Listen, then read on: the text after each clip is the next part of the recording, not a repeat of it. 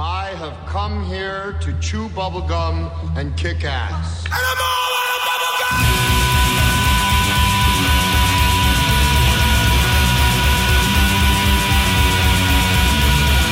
Astro Radio Z is a horror, cult, exploitation film podcast by filmmakers, critics, musicians, journalists, and fans for the film obsessed. Here is your host, Derek Kelly.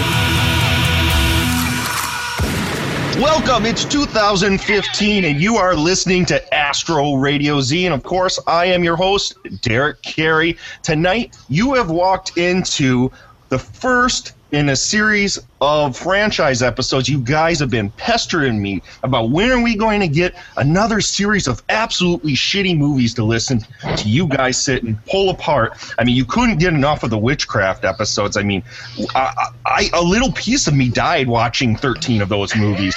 Now, I brought in all the crew that were involved in those episodes, along with some new blood well, not really new blood. I mean, they've been a part of Astro Radio Z for a while, but uh, some new people. This is going to be pretty epic. We got a pretty full crew and diverse crew here tonight to sit and go through. We voted many different franchises. What were some of the franchises, boys? We had uh, Texas Chainsaw, Texas Chainsaw, Friday the Thirteenth. Yep.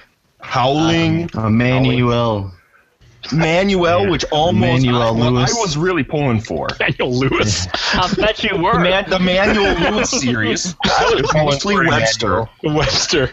We were just going to do all the Webster episodes.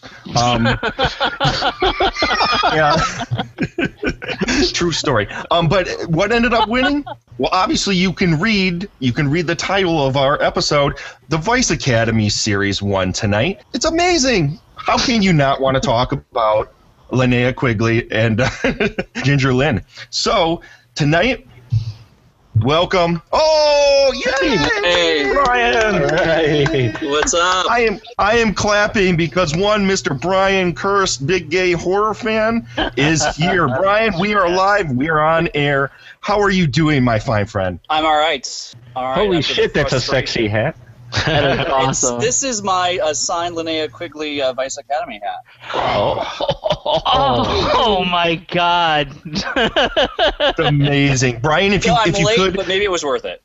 Uh, hey, you're here, so it's 100% worth it. So, Brian, before we get into the hijinks that is Vice Academy, what is? It's been a while since I've talked to you, brother. How you doing? I know I'm doing all right. How about you? I'm uh, I'm here. So, uh, any Yeah. big news for for the big gay horror fan? Not really, man. Just I'm I'm writing for Dirge magazine now, which has been a lot of fun. And uh, what else? Uh, now you know, just the same old stuff. The stuff that we all do. You know, I've I've, I've got writing stuff that's out there, some video stuff that's out there, but you know, it's just our standard stuff. You know, so so nothing. n- nothing too exciting, but it's all good. All right, man. Keep on keeping on, man. That's of right. course, next to him, the big fucking deal, Mr. Glenn Bittner. How you doing, sir? Oh, I'm doing pretty fucking good. So, are you ready to dig through another set of amazing films this year? Well, of course. Of course. All in one sitting is what I, if, if I could have. Well, this time I didn't give you all six of them. I'm making you watch them one by one. I So- know. I'm trying to save. You. I'm trying to save. Like you shaved off years of your life watching witchcraft films last year, so I'm trying to help you out here. I want you to stick around. So that mean that made, it made us younger? Is that what you're saying? Um, I think no, it's quite. The, I think it's opposite. Because you said If you shaved off. haven't That- that- noticed- Oh, I, I gotcha. I gotcha. I gotcha. I gotcha. I've kind of lost a lot of hair. I'm getting very gray. I, I, I attribute it all to But, witchcraft but to be fair, it is the last years of my life that I shaved off, so I'm just gonna miss, you know, shitting myself and forgetting everyone I And white dicks. And, Right, right. So the White bad, the dick. bad years. the white dick ears. S- speaking speaking of someone I so dearly wanted on the witchcraft episodes, Mr. Andrew Shearer is in the house. Brother, how are you doing? Hey, guilty of being black on a Thursday night, partner. There we go, sir. So what's been going on, man? It's been a while since I talked to you. Same shit. Awesome. I'm uh, very excited because I know you're as big a Linnea Quigley fan as I am. So to have you on this series of episodes is very thrilling to me. Man, I'm stoked. Next to him, his partner in crime on the Cult Core series of episodes of the Cinephile. I, what- did I just fuck that up? No, I didn't. No, you No, I did it right. God, I'm The Cinnamon Toast Crunch podcast. uh, take two. Next, to, next to him is his partner in crime in the cinnamon toast. I'm sorry. I tried to do it. I tried to do it, but I couldn't hold the straight. I couldn't hold a straight face. All right, take, take, Please leave that in. uh, That's what she said at the picnic. take three. Ne- next to him is his partner in crime on the Cinemaphile podcast, the Cult Core series of episodes. Some of my favorite episodes of podcasts that I listen to right now. Miss Kate Owens, how are you doing, Miss? Good. I'm I'm doing so good that it should be illegal. So, how many times did you actually watch these Vice Academy movies for tonight? Just once, but I wanted to watch them more. on repeat, just leave them on repeat in the background. Yeah, yeah, exactly. There you go. But Through here's all you've been doing is chanting everything. Chucky, Chucky, Chucky lately, though. So, of course, you knew this son of a bitch was going to be on this episode. My right hand man, Mr. Mark, the movie man. How are you doing, sir? I am doing well, thank you, sir. I have the frou frou drink in hand, and uh, I'm ready to talk some Vice Academy. All right, Mark, please give me give me a thorough description of this frou frou drink. The frou frou drink of this evening is white, not like someone's dick, um, and it's uh, Why not? And it, Yeah, for You real. say it like that would be a bad thing, Mark. it tastes like pina colada, so uh, it must be a pina colada. With my There you go. straw in my Mountain Dew glass, so we're all good. And speaking of shaving, you know, years off someone's life, I saw uh, the Boy Next Door, and let me tell you, uh, I'm looking forward to watching more Vice Academies before I see that film ever again. See, and when people listen to the this in the future, they they won't know that movie. They'll just think you were watching The Boy Next Door. Yeah. Yes, they will. Yeah. Or singing a. Judy Garland song. For real. Little little do you know, Mark is a tremendous pervert. So next to him is really some new blood on Astro Radio Z. This is his first time on Astro Radio Z, Mr. Paul Salzer. How you doing, sir? I'm doing fantastic, and I, I realize that this is the first time that uh, I. There's a lot of firsts tonight because this is the first time I've actually seen the Vice Academy movies too. So it'll be an That interesting is- night. Some of us grew up with this kind of shit on the video store shelves. So this was kind of like us revisiting an old hat or uh, trying to fit on an old pair of pants that we obviously have no business trying to put on anymore. Or a recurring case of hemorrhoids. or just like an old white dick. Yeah, old white- we're gonna have to suss that out. Otherwise, our listeners on. have no reference to our behind-the-scenes hijinks. So, last, last but not least, I recommend trying an old white dick a lot. Actually. Are you down with OWD?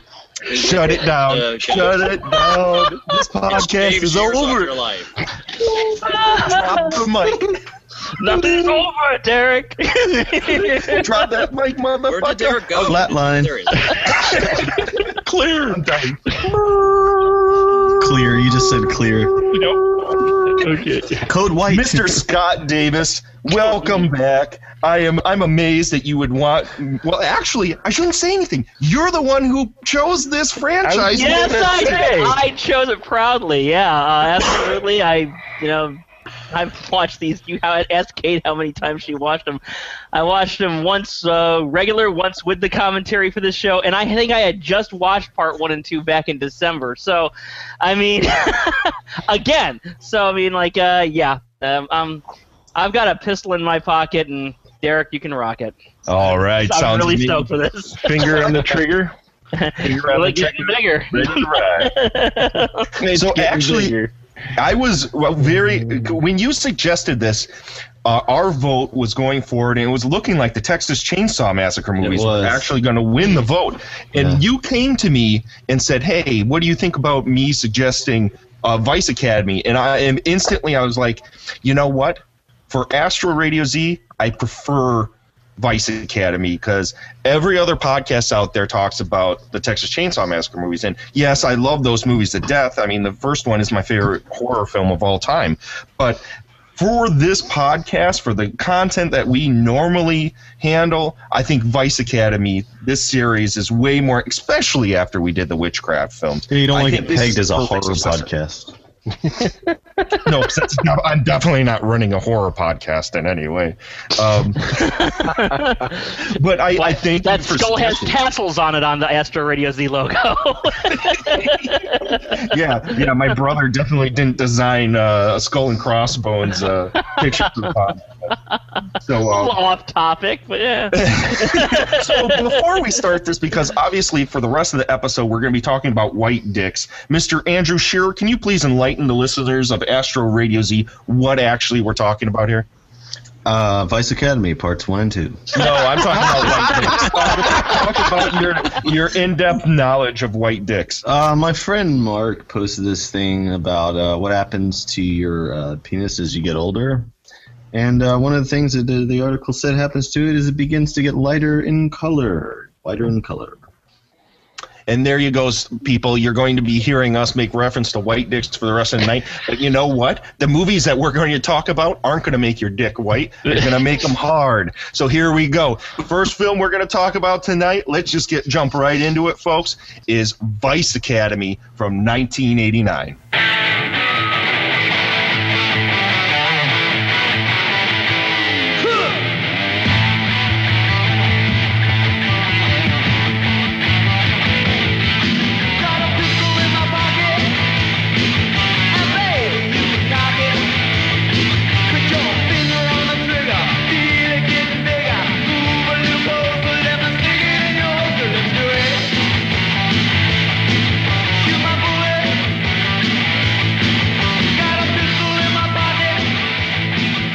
And here we are. We're going to talk about Vice Academy. Let's get down to basics. Here is the synopsis for the first film.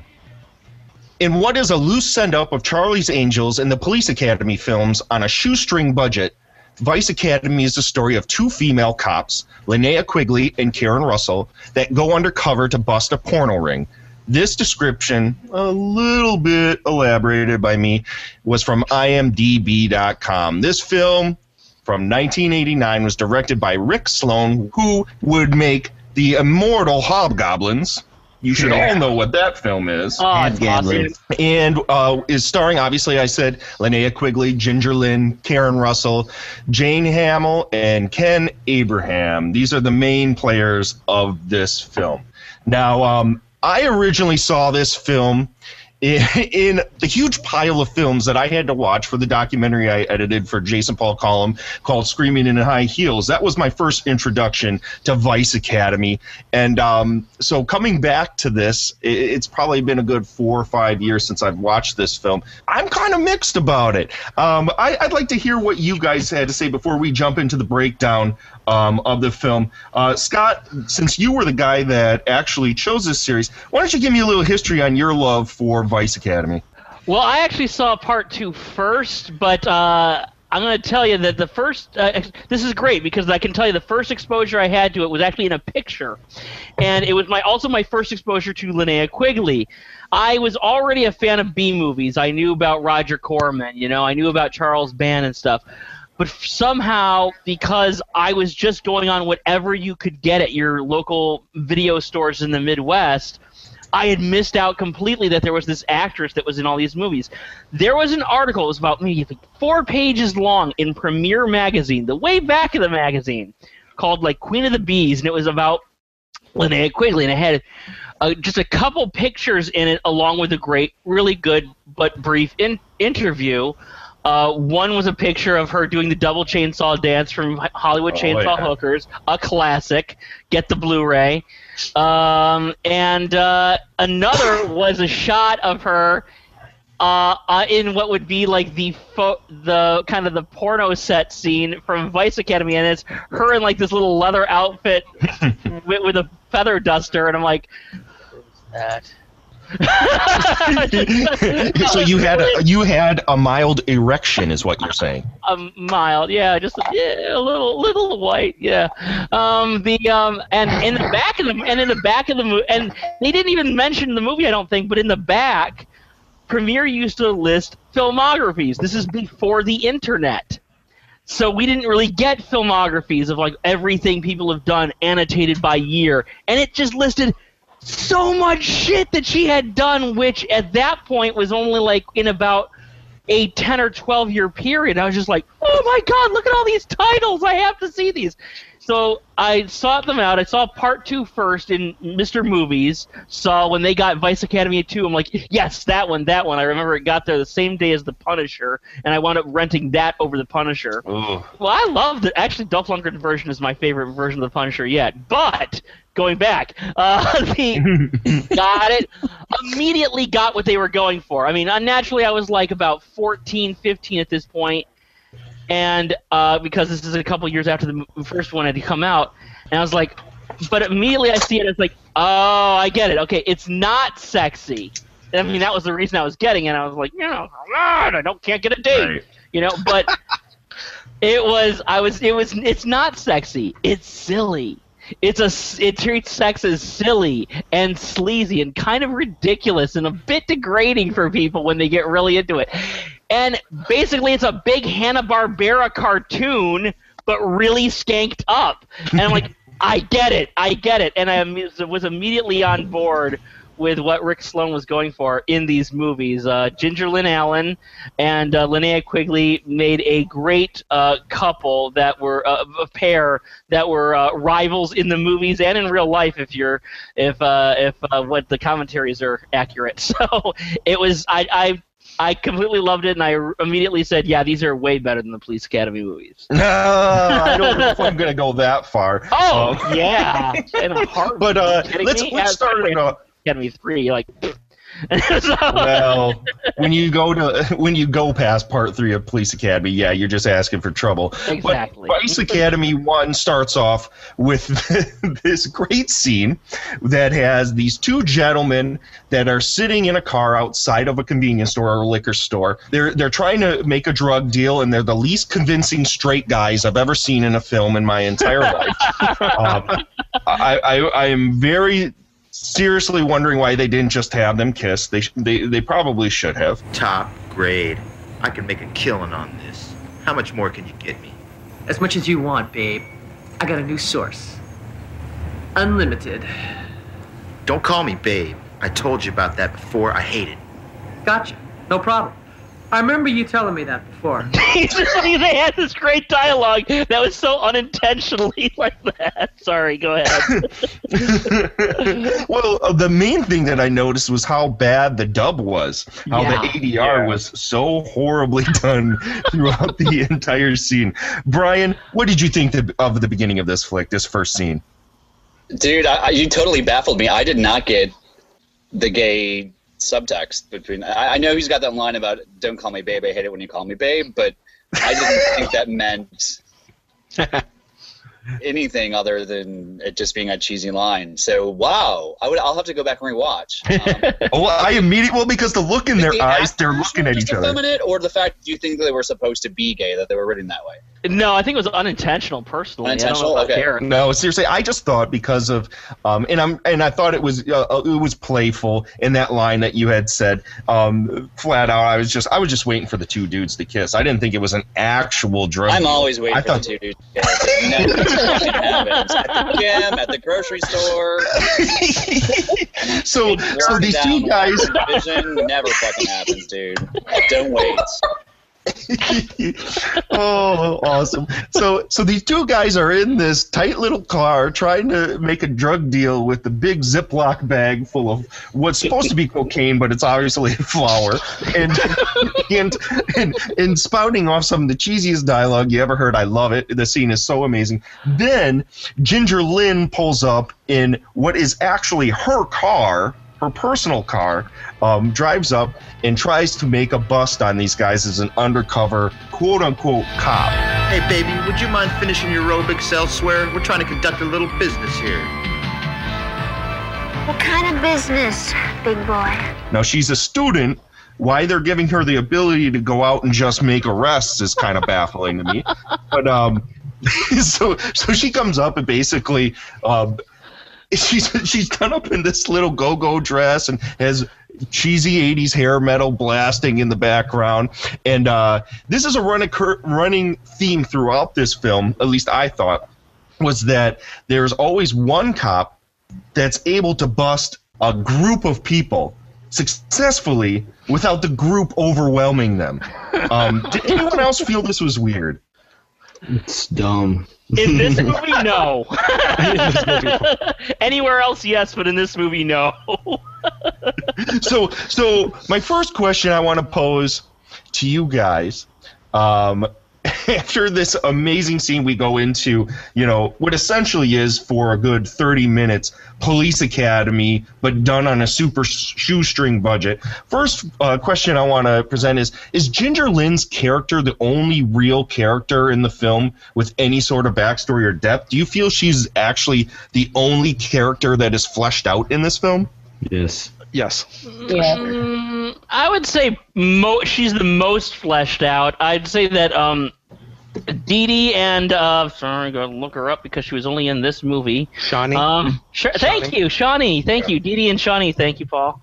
And uh, Shawnee uh, was I, really fleshed out, but I'll talk about that.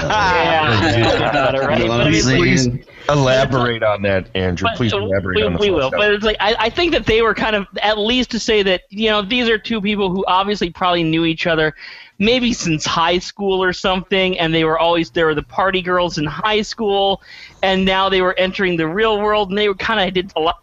I got the feeling they did a lot of half-hearted things over the year. Like maybe they went to beauty school, maybe they went to this, maybe they said, well, maybe this for now, but they couldn't get over their party party ways and this is the time where no pun intended they kind of bone up a bit and decide to yeah and they decide to uh, you know actually take the vice academy seriously it's the impression i got anyway so i would say that they were uh, put in there but the guy was just a horn dog who was along for the ride yeah well, this is this is my thing. Is his character is basically nothing. Now, Paul, what did you think? Do you think that Linnea and uh, and Karen Russell's character are basically the, just the same character? I was actually kind of envisioning it like Stripes. Uh, remember that movie uh, with Harold Yeah. Ramis, and Yeah, that's yeah. what I thought. That's how they got in involved, and because Oh. it started with Holly's character, I, being a first-time uh, goer for this movie, the for the Vice Academies, I thought the movie was going to be about her character. And and then when they kind of switched over to the Dee Dee and Shawnee characters, I was like, oh, what about this? Ca- oh, she's supposed to be the mean girl. Oh, that's why we're not going to watch her. So, anyways, uh, that's what I thought about uh, the film. Anyways, That's what I thought too at first. It was my first time seeing it too, and I, I thought, oh, this is this is the main, this is the girl, and yeah, then it wasn't. I was surprised too. I think this is the first time I've actually seen this. I've seen Vice Academy 2 a number of times, Mhm. and I was surprised because Ginger Lynn Allen's character obviously is very much a part of it in the second one. But I was she was kind of a supporting character in this one, so I was surprised by that as well. I really was. It's because she's got bitch face, is why. yeah, she was good at it. she was really good at it Yes, She always played kind of the nice girl in her uh, adult films, uh, you know. Well, no, she did. I, hey, I've seen a lot of them. Uh, but Well, I'm, not, the I'm, other, uh, I'm not even gonna. I'm not even gonna hide that. I've seen a lot of them, and she was always kind of the. She was never this mean, really, in the ones that I had seen, anyway. Uh, at least of her earlier films. I think she needed to be in a support role because Shawnee needed a lot of support. Spe- Speaking of support, I I want to hear because I know we had talked about this briefly outside of uh, this episode. Is that Miss Karen Russell, Mr. Andrew Shearer? Would you like to tell me a little bit about Miss Karen Russell in this? Yeah, film? yeah, man. Let me just say this first. I have my own podcast, so I don't need to talk a lot on this thing. We got a lot of people on here. I'm not trying to take up all the air. So if I don't say anything long on this whole shit, I want this part right here for me. And I'm not talking to you. I'm not talking to people listening to this, talking to anybody on the panel. This is for Karen Russell. Hi, my name is Andrew Shearer. And um, I saw the Vice Academy when I was in probably sixth grade, and uh, you just like stole my heart, man. As a character Shawnee, I found you to be a complete and total knockout, the most beautiful woman ever. I was a huge Linnea Quigley fan. That's why I watched the movie. Anybody that read Fangoria knew who Linnea was, knew she was a hero, just like anybody who read Metal, metal Edge knew who Lita Ford was, and she was a hero for uh, you know heavy metal. But man, Karen Russell, Madam, Miss, wherever you are, I just want you to know as an adult, I revisited these movies because of Astro Radio Z, and I watched it, and you still, you still stole my heart away. You gorgeous, gorgeous woman, you. The end. Aw, that's sweet. It is the truth. I, I revisiting this. I mean, holy fuck! I'm sorry, Derek. She's just. okay, it just got a little less sweet. There's a part in the commentary where where where, where uh, uh, the director um, Rick Sloan says she wasn't wearing underwear in a shot, so they had to move the camera up higher. Wasn't wearing underwear. and then he Did you says how pause? they had to Did put you a pause? Did you pause? they had pause? to put a coat. They had to w- make her wear a coat because the boobies were coming out. The boobies are coming. She can't be contained by cinema. That's why she wasn't in any of the other ones. She can't be contained by the motherfucking cinema camera. Sorry, dear.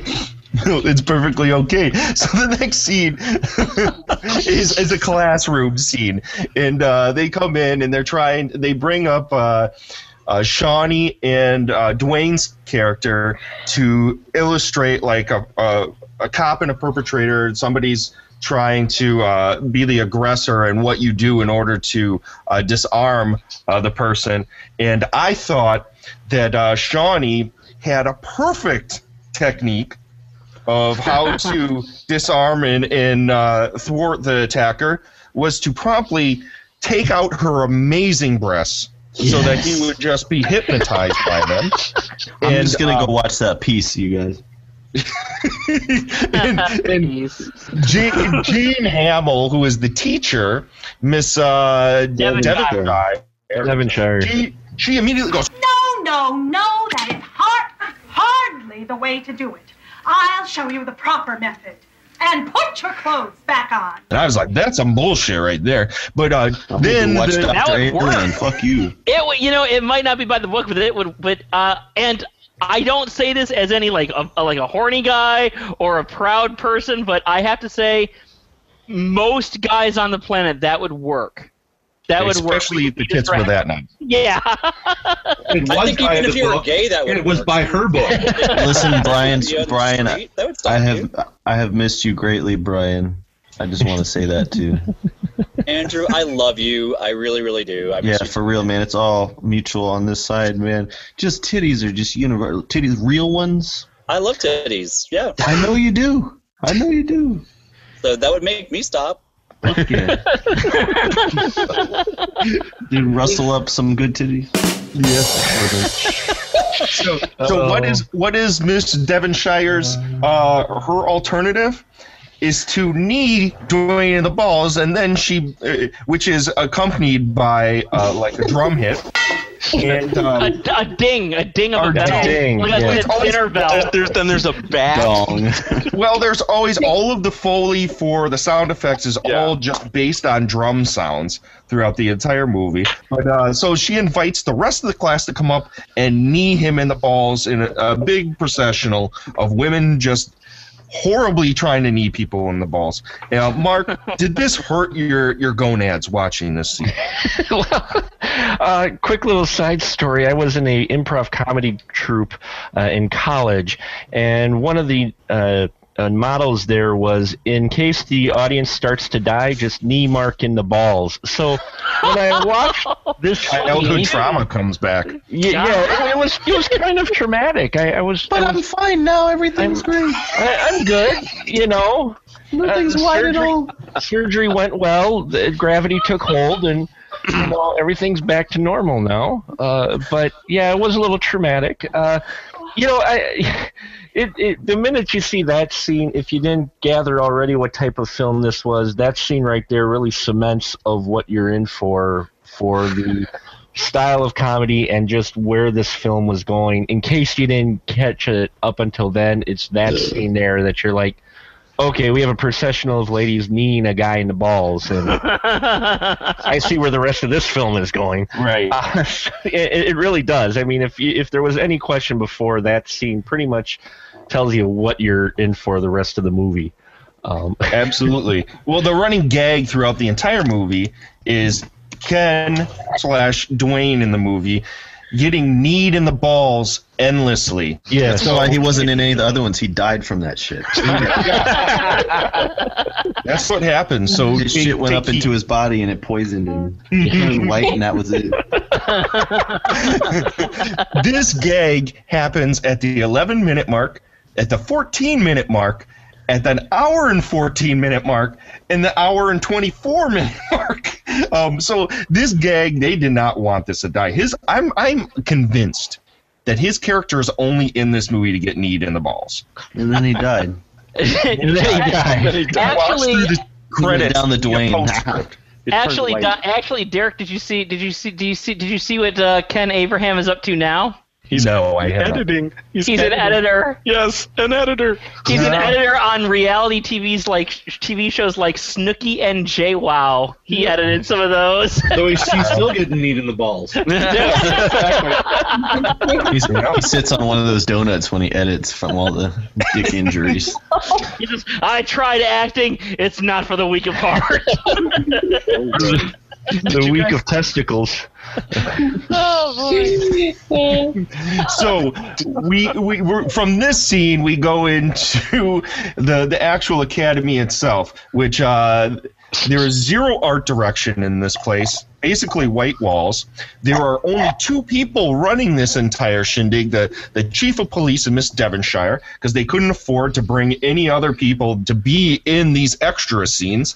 Um, Glenn, what? How did you feel about the overall? um, quote unquote cheapness of the production. Whew. I thought my shit was cheap. yeah, it was.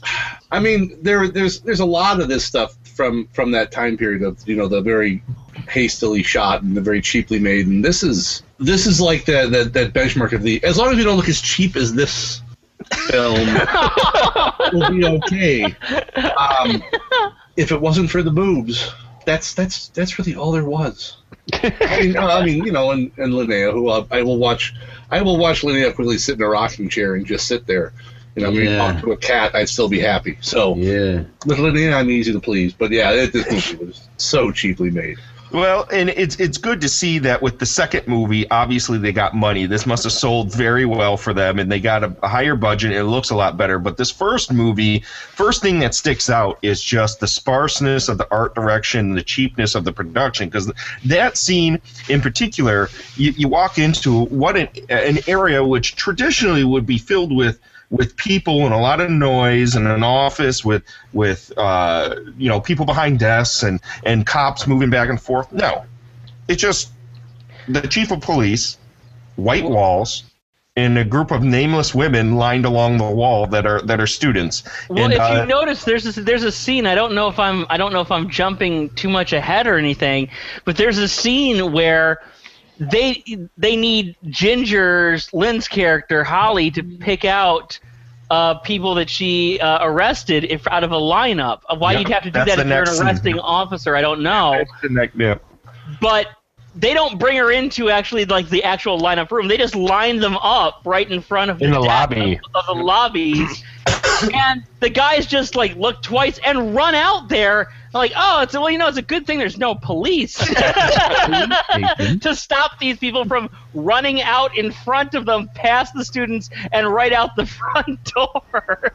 Daddy, you let them get away? After all my hard work? Don't you worry, Pumpkin. We'll find them. if you're ever arrested, don't try that. It's not going to work. so but this is a prime example of just kind of the limited budget that this this film had to work with and what they had to try and pull off.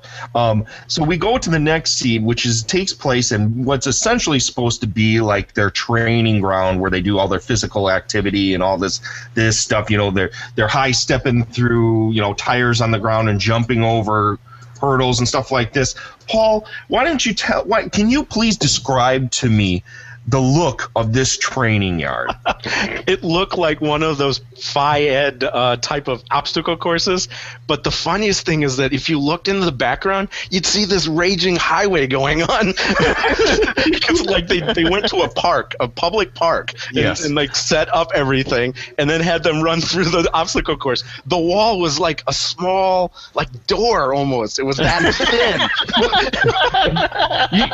thin. you mentioned you mentioned the freeway. Do you notice which direction they're shooting at the target? Exactly. I was just about to bring that up when there's a shooting Wait scene a with minute. Karen Russell. They're, they're doing the targeting shoot, and the, there's the gun, and they're shooting towards the target, and there's the freeway behind them. Behind the. So they're shooting towards the freeway. I Karen- was like, wow. Karen Russell doesn't appear to be wearing a bra in these scenes. No, she And doesn't. A woman of her um, attributes should be wearing at least two sports bras, but thank you for not. it was a noticeable It's a moment. hot day. You know, you Got try more very- bounce to the out. Can I, did, did, can I mention something about Devonshire's character? Yes, Did please. you catch her full name? It's Thelma Louise Devonshire, and this is two years before the Thelma and Louise movie.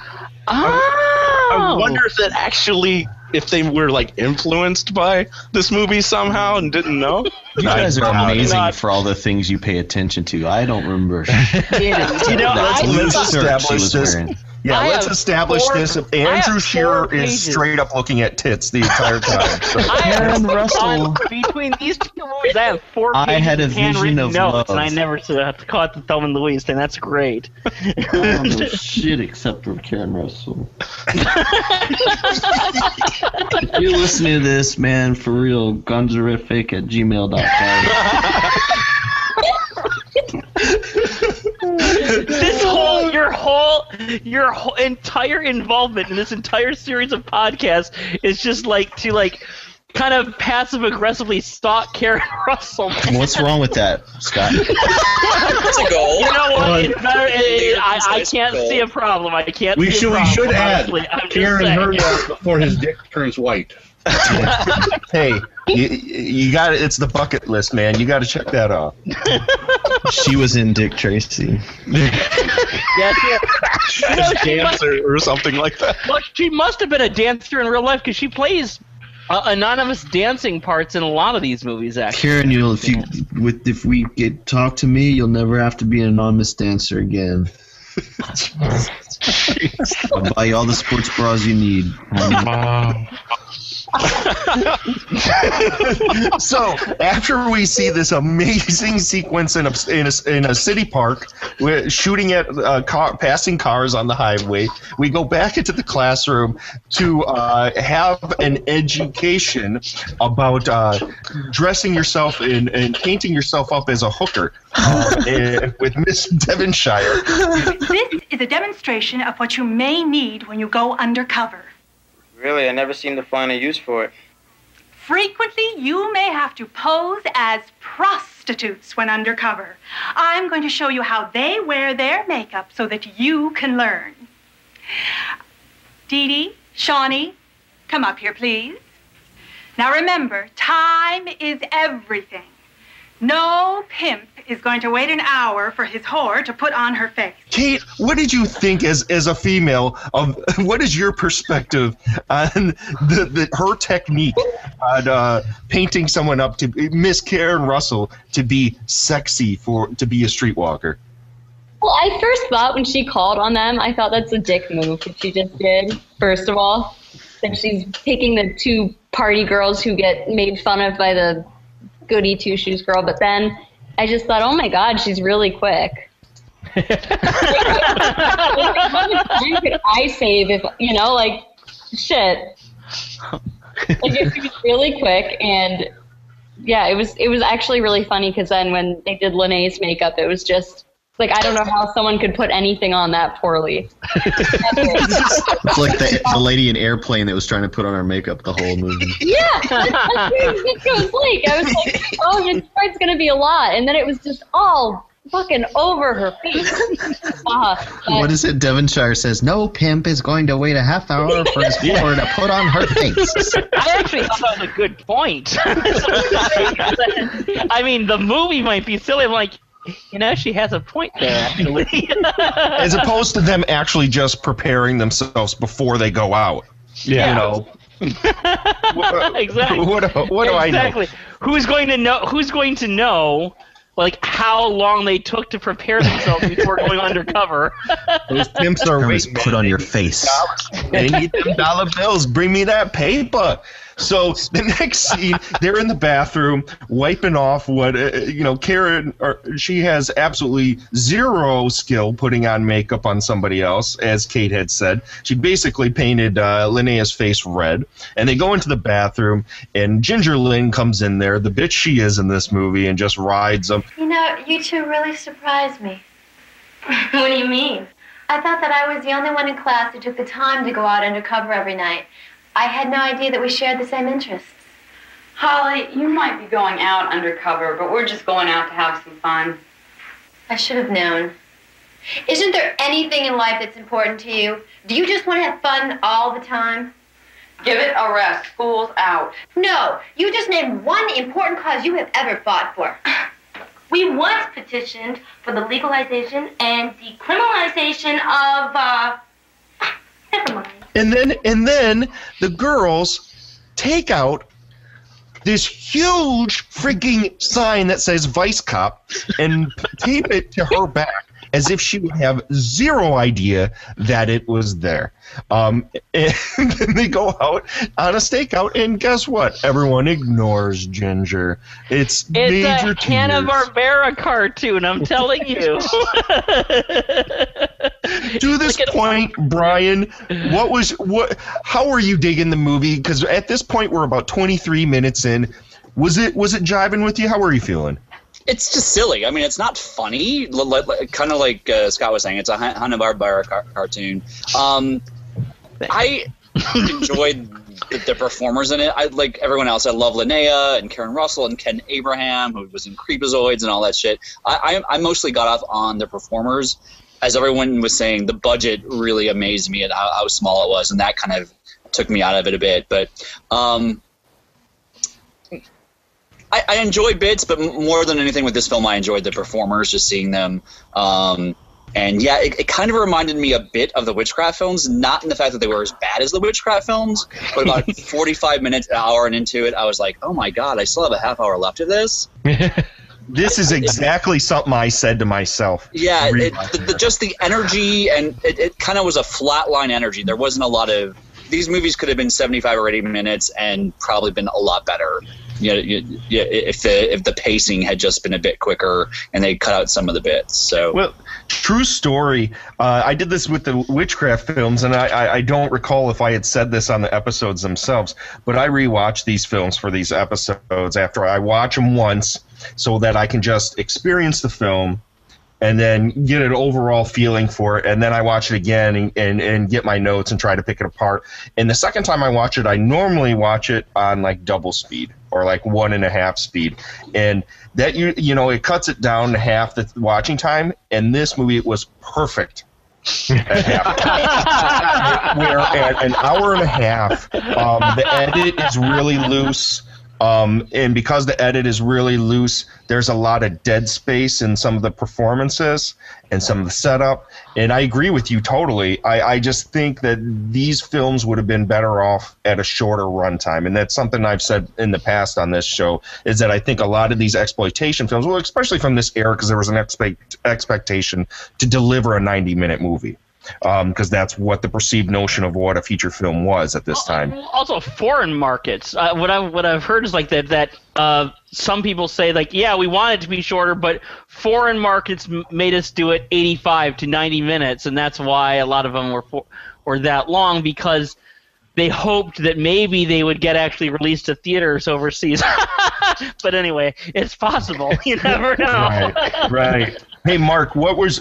How did you feel about the, the pacing and overall feel of the film? Uh, when it started off, I'm like, okay, this is good, but yeah, about the half hour hour mark, you know, it- between half an hour to an hour late, late at that point, I'm like, oh, okay, we're still going with the same jokes. We're still going with the same. It was like nothing really new here, except for maybe a statement about the porn industry, which I thought was interesting, considering there was a number of porn actresses. Actress, in this- yeah. In this film, you know, uh, and actually think it, it's coming up on a scene. Maybe I'm getting a little too ahead, but Go when, ahead. uh, when the two are out and they're walking down Hollywood Boulevard, and suddenly they come across a girl who was beat up. Hey, are you alright? What happened to you? Leave me alone. Let us help you. How can you help me? We're cops. Sure, you're cops. Well, sometimes we're not even sure ourselves.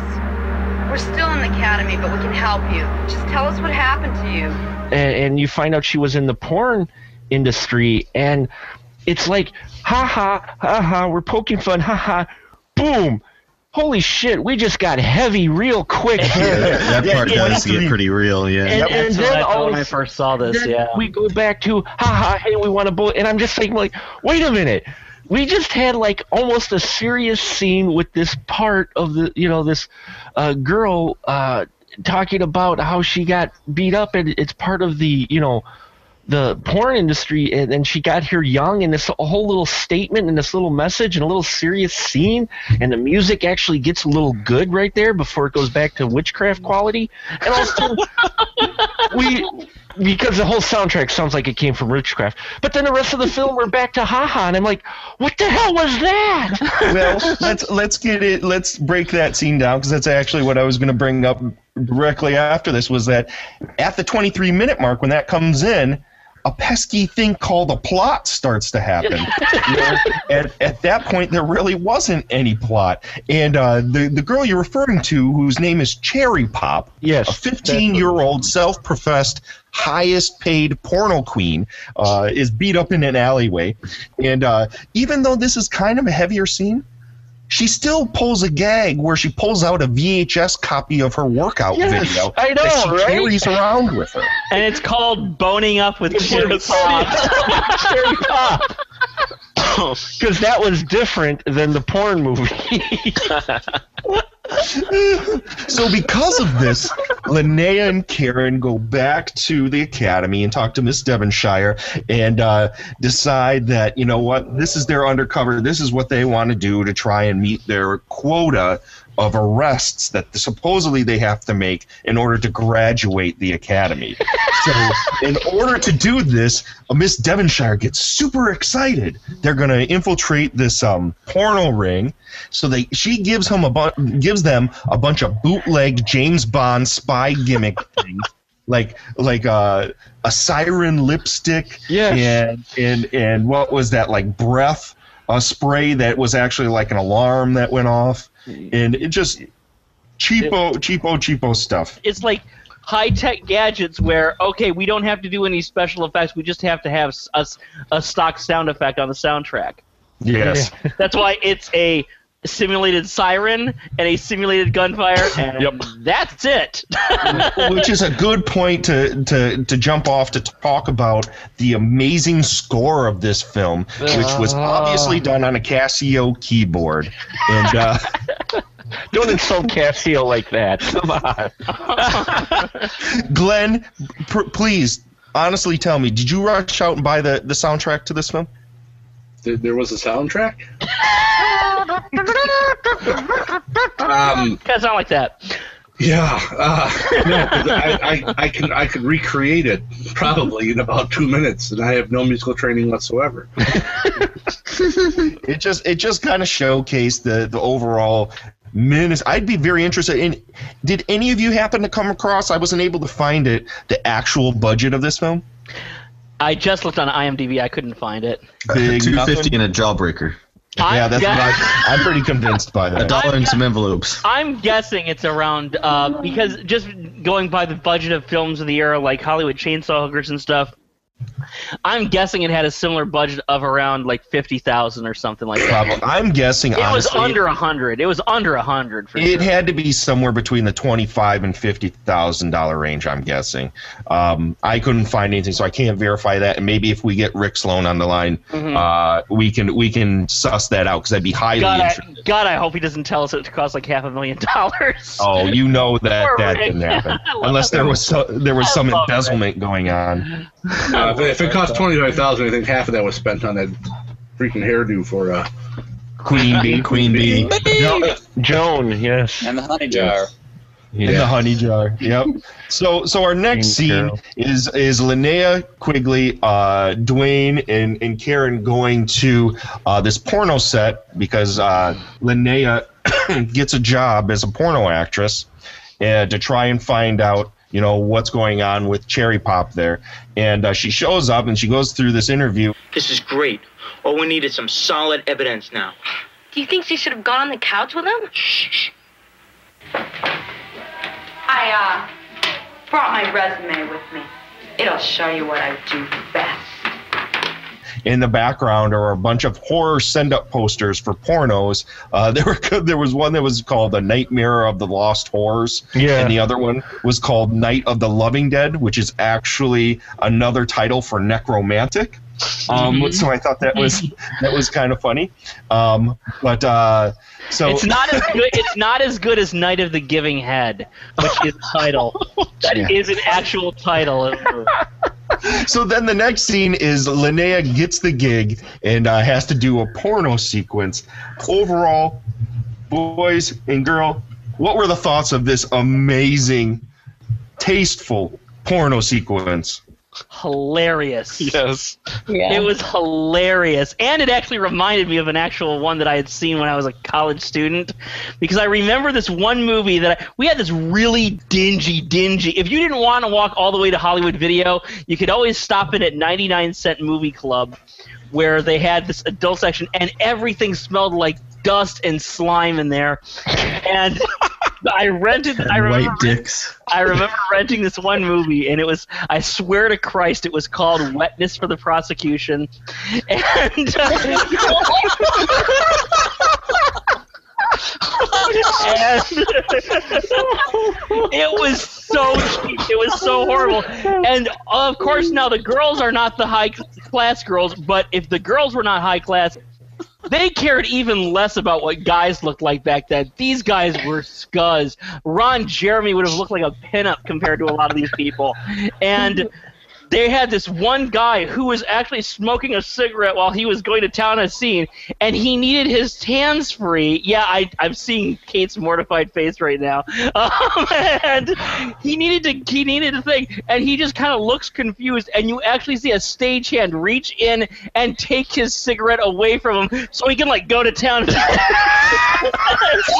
Which uh, which, I have town, which town was that? I have only seen this movie almost 20 years ago, and that is still ingrained in my brain.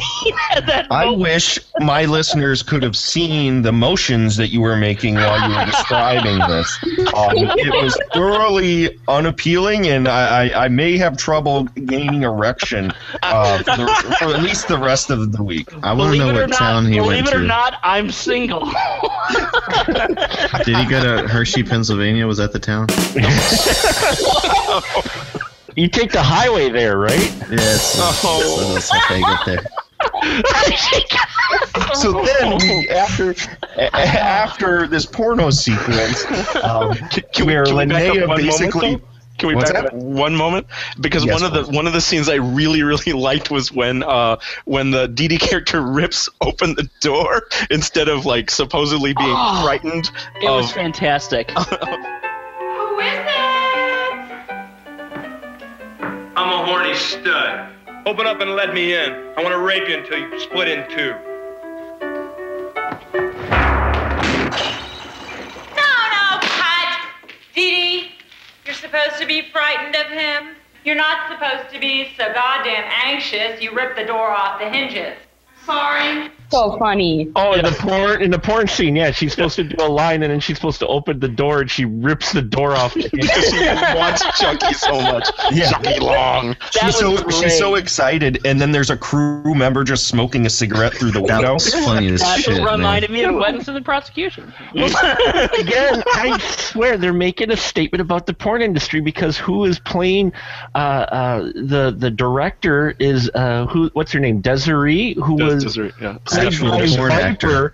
who is another porn actor in here. Exactly. And they're making fun of the industry with this film. I, I honestly think that was at least their intention. Maybe not the script writers, but I'm wondering if the actresses just kind of took hold of this script. And, Rick and- Sloan, Rick Sloan says in the in the commentary, he says that he says he asked he- that that Ginger told him. He says, "You have this right, you know, is that the whenever the women are directing porn, we always kind of dreaded it because the women are far more degrading to the actresses than the men are, the men directors." And he said. And the commentary, wow, I was right without even doing any research. So I was like, yeah, that's. I mean, that's. It's. It was. He made statements without necessarily intending to, but he did. I mean, the, that that actually has a tinge of truth to it. That's funny. Um, so after they they go through this porno sequence, we are Or they back don't take out- off their clothes. No, they don't. I was wondering about that too. which was really weird to me. I, I, I mean, obviously you can't have hardcore sex in this kind of movie, but you, you, it, it, it, that just took me out of it. I was like, well, if they're really seriously, legitimately making a porno film, these characters are supposed to be. That obviously, so obviously, was not a porno scene. You Well, I think these were made for cable, and the nudity that's in them Yes. was uh, done in such a way that it could be cut out really easily. Yeah. Yeah, th- apparently Well, these I- I'm played sure, a lot it, on it just really Up took me out of, of, of it. Took Yeah. me out of it. I didn't care because it wasn't Karen Russell, so fuck.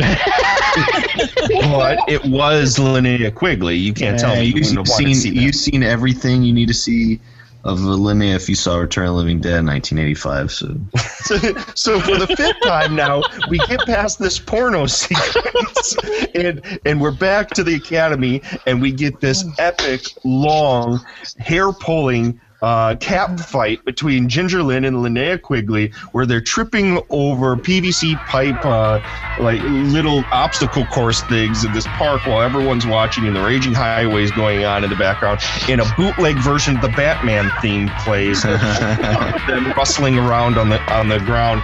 Um, honestly, how Andrew, how long could this scene gone on for your for your taste? Well, it was cool, you know. Like knowing that they actually like didn't like each other. You know, and if you know that, like, I think one of them pulled the other's earrings off or something like that. It was, uh, yeah, I just, I think really what it could use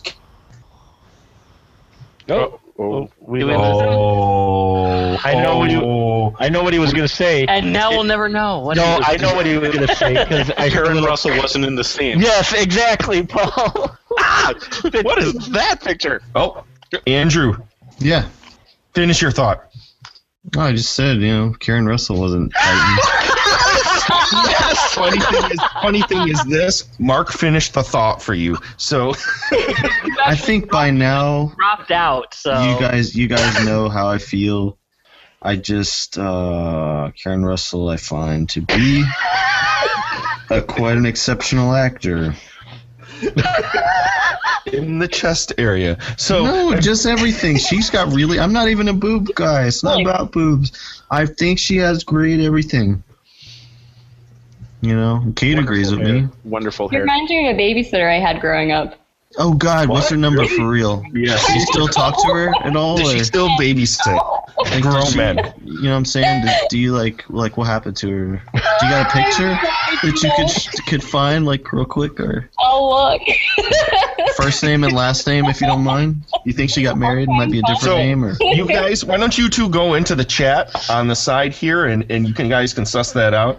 And Hey, we'll you know, you know, I'm I'm just looking here though. I was because I'm checking everybody's uh, filmography on the IMDb here, and I had to bring up Viper, who played the uh, director, uh, Yeah. and then there, and apparently her most uh, right before Vice Academy, one of her adult titles that she did was called "You Bangings on."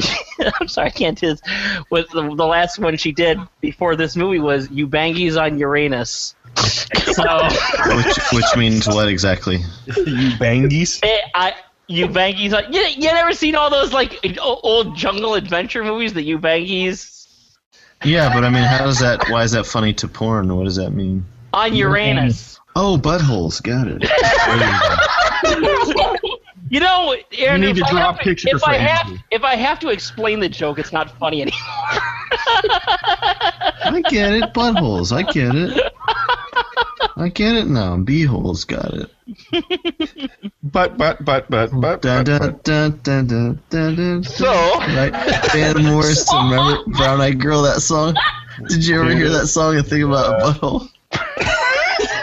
So Not again, now. at this point, the pesky plot comes back in to the film, and uh, we find out Talk, that I, I lost contact. Did we talk about the scene, um, uh, the Chucky Chucky scene where she kidnaps the guy?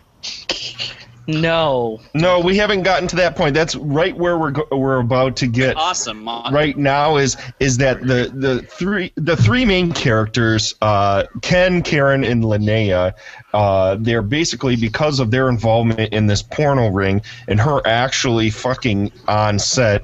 Uh, they are they are kind of in suspension almost, and they need to make a quota of arrests in order to graduate the next day. So what they do is they they go to arrest a prostitution ring run by Queen Bee, who is the biggest uh, harem keeper of the entire city, and uh, so they go and they dress up trying to do a prostitution sting. And what is what is my favorite sequence of the film, where they go to basically the same movie theater they were at where they saw Cherry Pop. They park ten feet away from a prostitute with a huge van and talk about what they're going to do, then walk 10 feet over to the prostitute and, and basically just like barely talk to her. And she says, Well, I'm usually 40 bucks, but I'll make an exception and uh, do it for 30. What do you think of that? Okay, we're vice cops. You're, under, arrest. they bust her, take her 10 feet over to the van, put her in the van.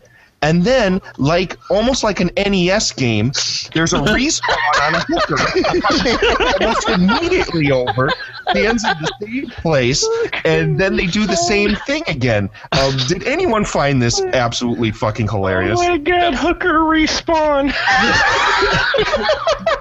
Hooker respawn.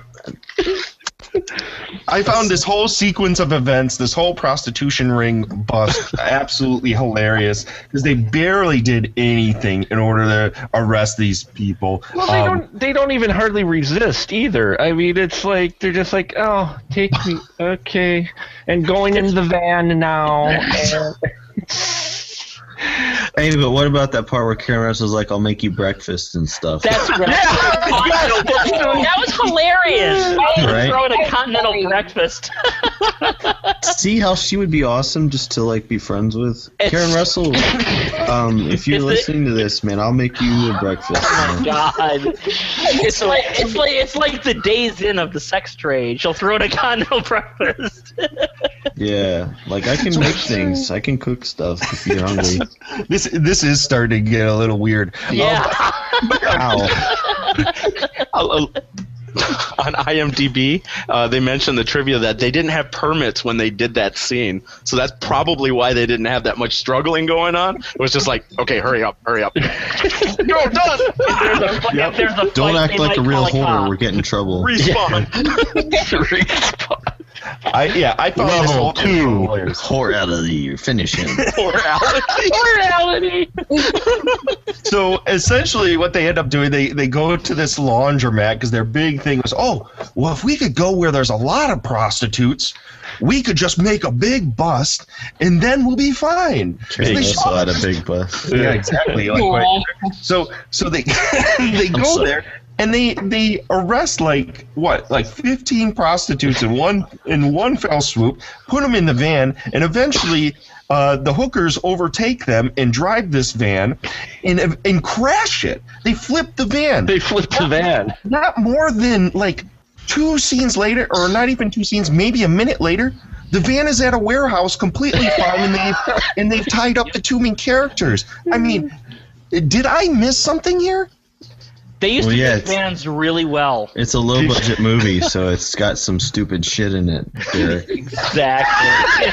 I've never seen one of these motion pictures. Exactly. That might be why that happened because sometimes low budget movies got stupid shit in it.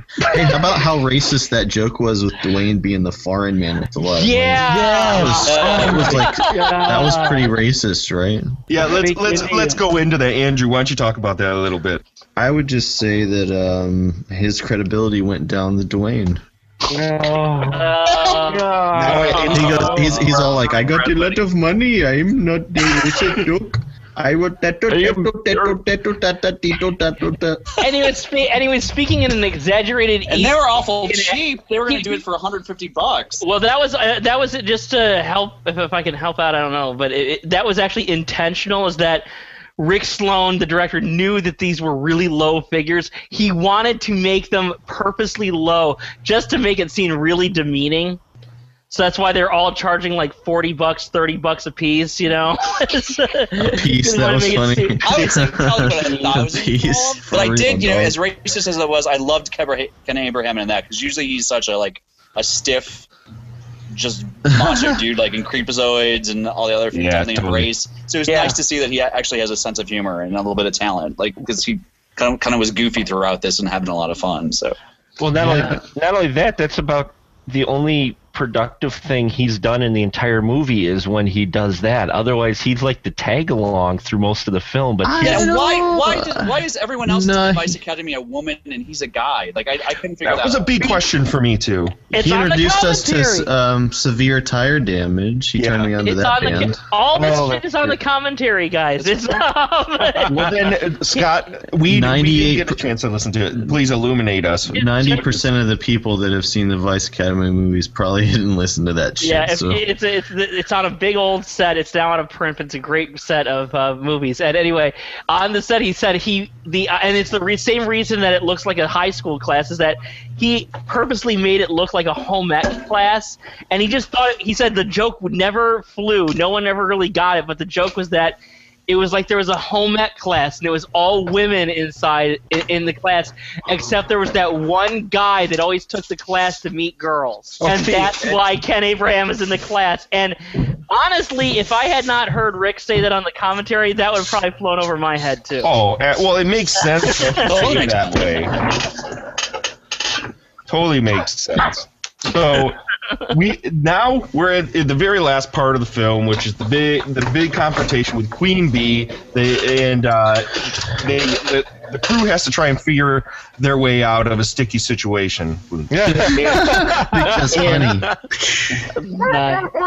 And uh, honestly, I don't know if I really want to go into this final scene too much. Um, Glenn, what what are your thoughts on the, this this huge final climax of this film? Oh my god. The the chase scene was like it was like something they cut from a Scooby Doo episode. With the, the wandering around through the different shelves, just constantly wandering and wandering and wandering. It You mean the three the three uh, rooms that they just kept walking back? Yes, the three same rooms they that kept was walking to. But boobs again. you get boobs. I was gonna say you do get you know. Karen Russell comes back into the fold. Jesus. Gonzalez Doing at things by the book. gmail.com. Wait, who talked during my email address? That would be me. Ken gets to finally uh, do something. You know, he gets to use the the kneeing trick. so I was glad that came back around. yeah, Me too. Yeah. There you go. Brought it full circle. Yeah, What- what- it what's made it like it was a real movie. Finally, you know, they kind of, you know set something up and you know made it play off later. What what I love the fact is that the Queen Bee's played by uh, Gene Carroll, who was on Guiding Light, like you, like in there forever. She was in Guiding Light, and there she is in fishnets and sleeves up. And I, when I minute I saw her, I'm like, oh my god, it's Jean Carroll. and then um Tinsel, Yes. her name was Tommy Bach. She went there, but it was Tamara Clatterbuck was also on like three or four soaps. So which is kind of she she was on Young and the Restless, Days of Our Lives, and General Hospital. And she was in Hobgoblins too. Ham But but uh, Ham so gablins. a couple of them went on to be soap opera queens, which I think is really cool. this is essentially the movie. It, it, it, it, they they culminates into this big chase, Scooby Doo chase sequence, and and then they of course nab all the the the bad guys in one of the most head scratching ways where all of a sudden they just wind up in a van for some unknown reason and they lock the van up. I, kn- I had to re- rewind it like four times to be like, did I fucking miss something here? no, I think I think it was it was the old back the truck up to the door, so when they came out the door, they went right into the van. Uh-huh. That's what it was supposed to be, you know, Yeah. where where, where But she didn't have the master shot, so But you didn't have the master shot of the van next to the door. You just had them leaving the door and then getting into the van. And then I'm like, oh, okay, so they had the van backed up and then they crawled into it. And then the mad rush to graduation. Uh, Yeah, in the graduation sequence, which again was at some state park, um, With a band couple benches. Yeah, and uh, yeah, th- there's not much you can really say about that. Overall, um, my impressions of this movie was that um, it was a little long in the tooth. I didn't really laugh too much at it. I thought it was cute for what it was, um, but overall, I, I do think i- i- if you watch it, you watch it on double speed. Let's go down the road and just give quick final final thoughts on on on this film. Brian, go for it. overall you know what and i'll be honest generally um i'm like I, I'm pretty cool with stuff but i found it kind of degrading some of it like that, whole sex scene with um linnea quigley and uh the porn star that she takes home and ties up i, I just it, that scene really turned me off like like um I, I just thought it was very degrading to her as an actress and the reason why people kind of don't like these ty- types of films, like women and stuff like that. I don't, I don't know if you thought that at all, Kate, but that was I kind of had a weird taste in my mouth with that. Um, so that uh, that was a big impression too. I, I just thought generally I'm like well, whatever. They're explo- exploitation films. Who gives a fuck? You know, it's exploitation. You know, but but I, I was really bothered by that. So I, I don't know if Kate, as a woman, were you bothered by that? Not not so much her taking him because it was kind of like I know it was empowering. That was empowering. She Yeah. took him, but I, I just thought the actual sex scene. She's the only one who's naked. You, you know, Bob, that. Yeah, that part. Yeah, I thought he could have at least taken his shirt off for God's sake. show them a beefcake, damn it. but yeah, but yeah, no, I see what you're saying with that part of it totally. Because it was, you know, why is it only her? Yeah. He didn't ever, you know, saw nothing. Goes both ways. You see, they but kind the of make up for that in the second film, though. Yeah. Oh. So, Kate, what were your thoughts overall in this film? I I went into it not knowing anything at all and not expecting anything because I didn't know anything, and I actually thought it was funny and silly and goofy, and I actually laughed a lot. And it was it was different. I mean, I didn't know what I thought it would be, but it was different than I thought it would be. I thought it was just going to be like a a sexy movie, but it it wasn't. It was it was so silly, and I really it was my first Linnea Quigley movie, and I think I wow felt, Is that true? Wow. yeah, at least I I think so. Other than seeing the clips from the movies in Screaming in High Heels, it was the first like actual movie that I saw, and I like I think I fell in love. Like she was so cool. Oh. oh, I'm gonna send you a list of movies tonight. You, Great. or just loved it. watch Screaming in High Heels again and just write all the movies that are in that and just watch them all. Nightmare Nightmare Sisters is pretty much a must. Yes, absolutely. Scott, I, we already kind of know what your thoughts are this movie. You absolutely adore this movie. I love this movie. I I do think it's funny because, and I know the jokes are bad. That's why you kind of like roll your eyes and you're like, "That's a good one, okay." And you, you laugh at some of the things. Like, I love the line uh, where the two they're talking about the the bus that the students are going to go on, and the two girls show up in sombreros and pencil mustaches, saying, "We're going to go bust up a Mexican donkey show." and Devonshire says, "Well, there goes my weekend." I mean, that's. I mean, I love jokes like that. I thought it was great. Uh, it's Scooby Doo. It's Hanna Barbera. It's old Bugs Bunny, and the villains are straight out of the '60s Batman series. So, I mean, I I love it. It's it's not sexy. It's silly, and I'm totally on board. Glenn, give it to me. Whew, um, it's kind of reminiscent of uh, the earliest days of my uh, puberty. There's a handful of erections and a lot of confusion. Glenn, you're so A awesome. little, a little embarrassment and, and, and Scooby Doo. So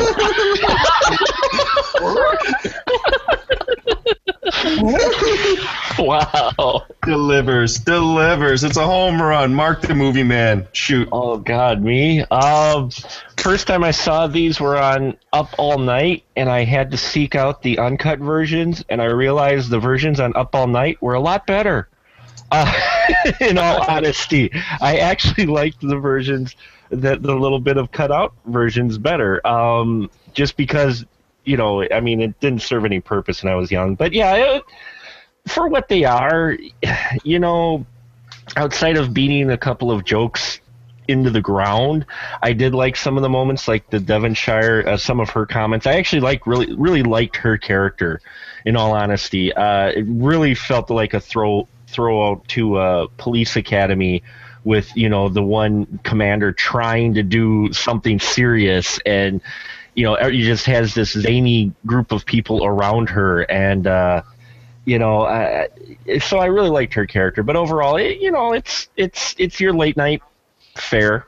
So um you get pretty much what you expect out of it you know whether that's good or bad it's up to you but for me i, I found them entertaining though just a little long that's why maybe i like the up all night versions better because they were trimmed for They time were tinkered. Well, plus you had commercials that were And- breaking it up. yeah, and then you had uh, commercials to break it up, so it didn't seem you didn't have quite so long scenes. So Absolutely.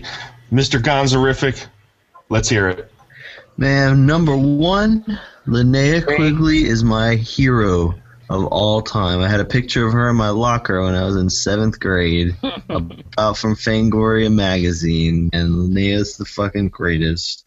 Um, Jayne Hamil, when I was going back watching these again, I hadn't watched them since I was a kid.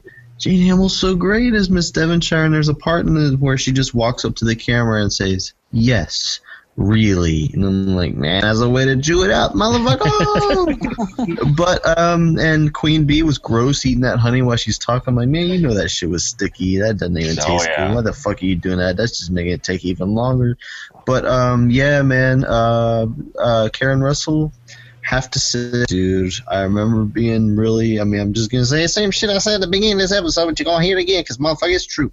I want you to know that uh, this was one of the bigger roles that she had, man. And I know that she's probably a jerk to work with, why Rick Sloane didn't ask her back for another one. But uh, you know, you don't wear your panties, don't wear your bra, and you come to a movie and just you know do some shit and shit. Man, I just. Karen Russell, please uh, email me if you hear this. Gonzorific at gmail.com. Love letter over. Kate, let's hear your final thoughts on the first Vice Academy.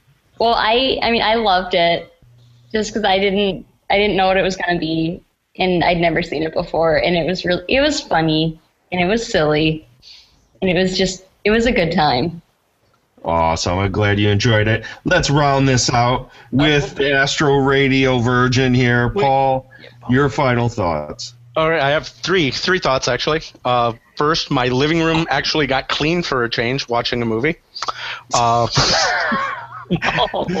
but but here I- I'm gonna I'm gonna flip flip it around. I did love the characters' names. It had some of the most creative names. You know, Cherry Pop and Dee Dee Fluffer. DD Dee Fluffer and Yeah. things like that. It made me laugh listening to the names. And honestly, I didn't like the film until I started talking about it with you guys. Once I started like talking about it with you guys, I actually started to like this movie because of what we talked about. I, and I don't. It must That be. happens, yeah. yeah, it must be like it's one of those films that you should watch with your friends, not alone, like like I Yeah. usually watch films with. I agree. Oh wait, I didn't mention uh, Chucky Long's jacket had some punk rock uh, sharp That was pretty logos cool. on it. The guy Milo Milo from the Descendents was on his uh, on his jacket, man. Mm-hmm.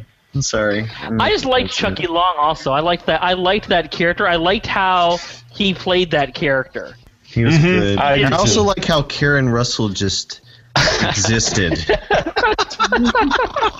And on that note, I am so glad she's not in any of the other movies. Yeah, right. what? We're, we're done with this. Uh-oh. You just kicked him out. He just left. You just totally. Oh, no. Oh, on no. that note, on that note, while we have some some Karen uh, Russell space here, we're going to take a short break. We're going to end Vice Academy 1. We'll take a short break, and when we come back, we'll talk about Vice Academy 2.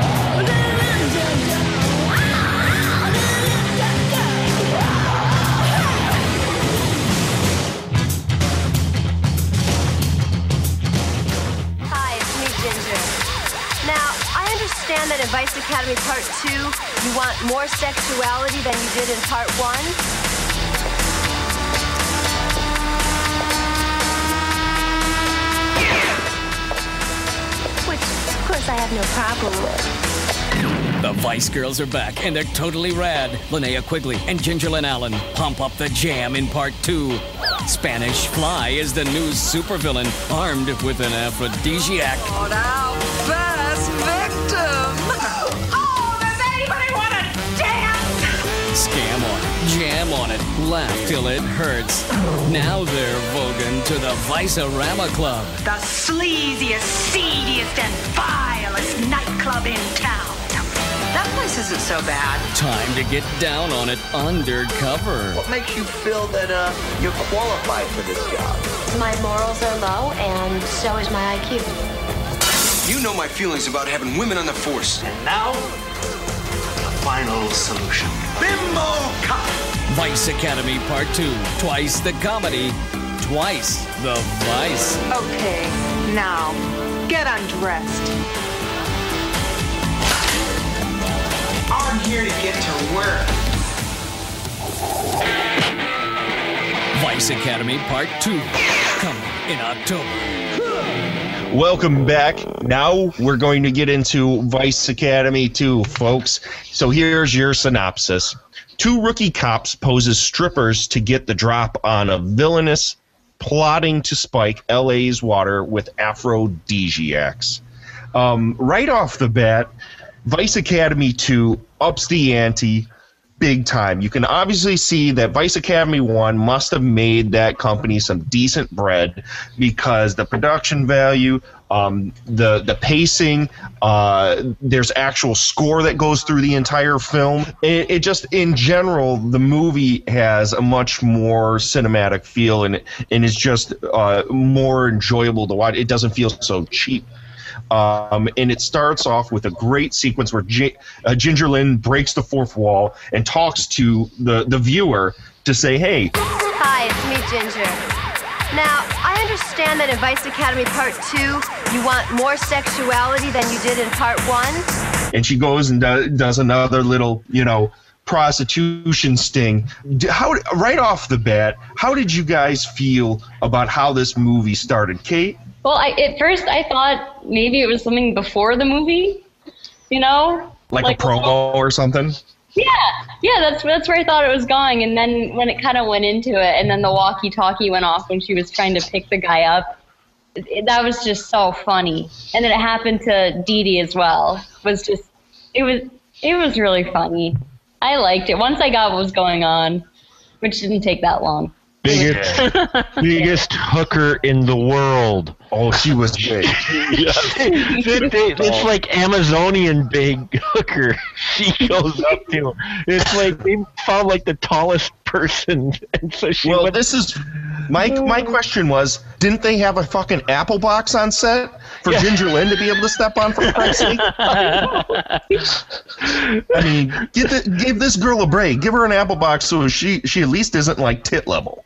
Well, yeah, because I'm sitting there going, how is she going to bring her in, even if she does arrest her? Dude, that was Melissa Ann Moore from fucking Sorority House Massacre 2. She's awesome. She I know. had Yeah. a better role than that, man. She's Yes, she so did. good. She should have been the villain because Spanish Fly was a it sucked. I, actually, I actually like Spanish Fly, even though Rick himself says some bad things about her. But, But well, Melissa Moore, you know, man, she she's gr- she's great. She, she was a lot more flattering. I even had in my notes. Yeah, she plays off as a lot more flattering in the Wynorski films than here. Like if you, if you get cast as anything but the lead bad guy or the lead good guy in one of these movies, you're not going to come off very good in these movies. yeah. Um, so we have this first opening scene. She makes a bust, and then we switch over to introduce Linnea back into this, and she's posing as a masseuse, um, trying to make busts on guys that are going in there trying to get handies. And um, I got to tell you, of the entire film, and, and this happens within the first five minutes of this film, this is my favorite scene of the entire film. Yeah. She's she's going in. She's giving this dude is a total slime ball, and for some reason is trying very poorly to pull off a southern accent. And, uh, he he this dude who who professes that his name is Long John. Yeah. Uh, he really like White John, am I right? yeah, right. and uh, he he really sells this role with the facial expressions, the over the top facial expressions he has during the whole thing. So she busts him, and then and then all of a sudden he's like, Cop, huh?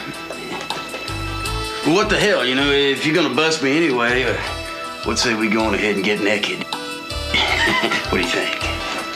Well, you are kind of cute, but I don't have time. Um, what's your name? John, John Rieger. My friends, uh, my lady friends, you know, they just call me Long John. and, and for some reason Linnea Quigley actually likes this guy. Um, yeah, and- her, her standards have fallen in this movie. and, and, and you know what? He he takes so kindly to her that he wishes her well on her way. Like, let's be careful out there. When she leaves to go boss somebody else while he's sitting there handcuffed to Yeah, a table with dropped- a huge heart on. He dropped the Hill Street Blues line. I couldn't believe that. It was great. It was great. That was such a great reference. I'm like, oh my god, it's the Hill Street Blues line. Let's That, be that guy is actually a really great actor, though. Yeah, Eddie Presley, man. Yeah, that is Duane Whitaker, who played Eddie Presley. He was also Maynard, the uh, rapist slimeball who owned the pawn shop in Pulp Fiction. Yep. Yep. And absolutely. he, he's been in he's been in a couple of Rob Zombies films like Devil's Rejects. Yep. He's all over the place, and he is really freaking good. And he just had this one little goofy bit where.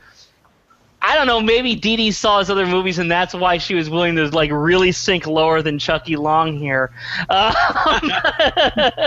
because honestly, she could have done better otherwise. But he's he's really a good actor. He's only in this one little scene, but it was a good one. Oh, I, it's my favorite scene of the movie. Glenn, what did you think overall of of the production value based off of the first film to this second film?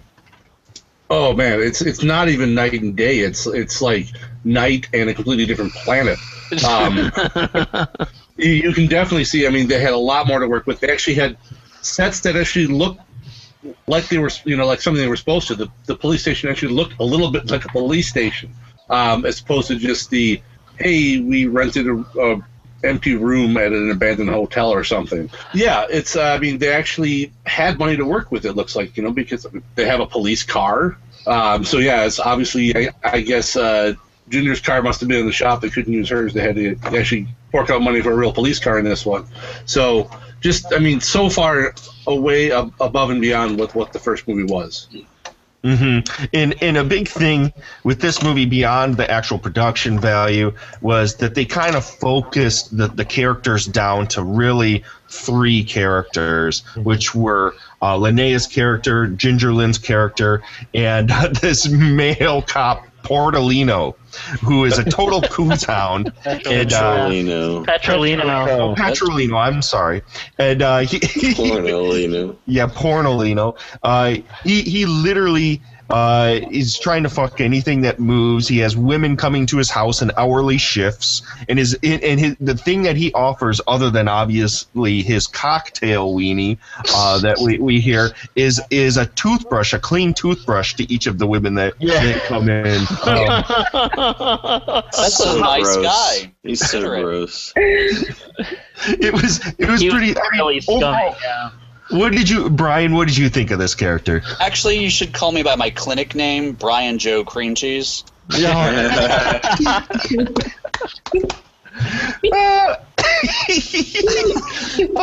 um, you know, he was a dick, um, and I thought Scott Layne did a great job, you know, just acting wise, and I was just thrilled. Like this will be my love letter to Scott Layne, like uh, Andrews was to Karen Russell. I mean, he was beautiful. He was a beautiful guy. You know, kind of invested the character with the appropriate amount of sleaziness, and I just love. I mean, I, I love the female body. I love boobies. I love tits. I love you know uh, women being naked in exploitation films, but it drives me nuts if it's not balanced out. And I thought the producers and the director and, and this guy, who is like a Chippendales dancer in real life, Mhm. uh, girl model. Um, I really appreciated the fact that there were, there was you know he he was half naked a lot. You actually saw And there was a butt shot. Yeah, there was a butt shot. That scene where he gets kidnapped and tied up, and that little like gray underwear thongy thing, I thought was totally fucking hot. So, um, I, I was very happy with that. His character just cracked me up the And yeah, entire he, he was a total, total dick, and I thought he you know really committed to it. And for someone with not a lot of acting experience, did a fairly good job. So. Did now? Did you guys all notice there were little things of him sp- sprinkled throughout the movie, like uh, his picture on his bathroom mirror that he he cut out and put on his mirror, and then in the girl's bathroom on the mirror, written in uh, lipstick, is "Try beef Petrolino." Um, Yep. There, there was just some really great stuff. Kate, do you want to elaborate on Mr. Petrolino at all? I so I agree with what Brian said. When I first saw him, I was like, wow, he's just like really, you know, like not handsome. He's just like kind of beautiful and like pretty. But then I was like, I hate that he's such a huge dick. But I guess not actually. 'cause he has a cocktail. yes. And I was like, I was so happy when they finally revealed that. I was like, thank God. But um, that's what he deserved. But but yeah, I I hated him, but I also thought that the actor did a really good job. I didn't realize that that was that he hadn't had a lot of experience before because he did a really good job of, of selling that. Absolutely. And he's being an asshole. hmm well, I think in general, um, we don't need to break this movie down as much as we did the last one, um, because it's essentially it's essentially kind of the same plot, um, where they just go through a series of misadventures, and uh, then eventually wind up having to get on a case where they have to bust this Spanish fly, where they're trying to lace some big master plan of lacing the entire nation's water supply with this aphrodisiac that'll make everyone so goddamn horny and have so many orgasms that they die. And uh, they try to give it to Linnea's character, and she's so insatiable that, that it does nothing. Doesn't surprise me.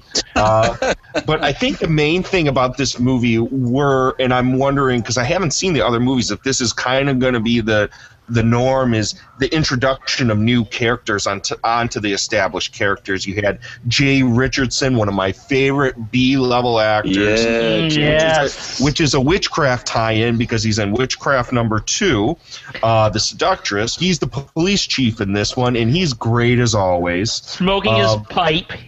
Yep, the entire If he time. ever has a chance to smoke a pipe or something, he will do it. He does in a lot of Fred Olen Ray later films too. Right. Totally. Totally. Um, so then the other character that came in was this Dee Dee character, who was the horny call operator. Little Jeannie, you still out there? This is Daddy Trucker calling. That's for me. this is little Jeannie again. I got uh, two new friends with me. You want to meet them? Honey, does a bear shit in the woods? Ginny, what about the police call? Shh. I want to introduce you. I get a lot of dates this way. with the Bambi Joe Cream jeans that uh, that Brian made reference to earlier.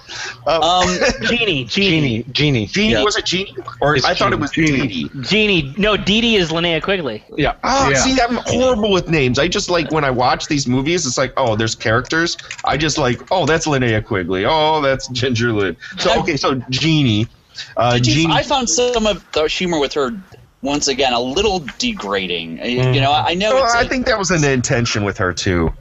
but but just like the, all the you know kind of uh, obviously the disease, diseases going on with her sexually, it, it might have been a lot more funnier to me if that had been with. Uh, Petrolini being the one who is, you know, Yeah. because of his conquests, he was the one with all the diseases. I, I, I, I did. I- you know, Well, he Oh, certainly got him now.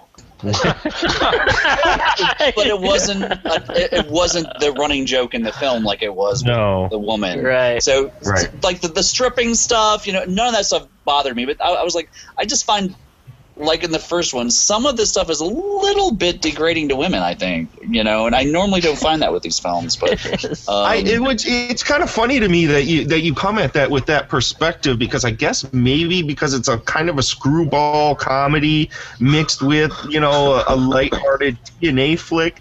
Yeah, uh, I it I didn't get that impression. I kind of thought it Yeah. was just you know par for the course. It was. It was. It was. It was. I think it was overselling the sleaziness so much. It was just be- being so extreme in it that it was like, yeah, it's kind of co- comedic. I can totally see where uh, where it would catch uh, as, as degrading, but I think it was just so the fact that it was so exaggerating. The fact that, like, for instance, all the hookers he kept driving the prices down, and everything else like that. The fact that I think you're going to bring up a robot character, her name.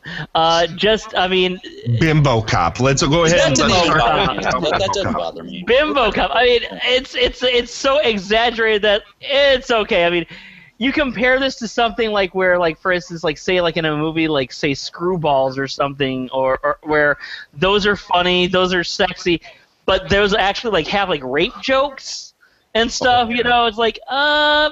Yeah, you know what? You can take. I can have a few disease jokes. I'm okay with it. I totally see your your side of it, though, Brian. But I mean, just saying, like for me, that's it, if if I may throw in where the last one was a statement about the porn industry, and maybe I was digging too deep.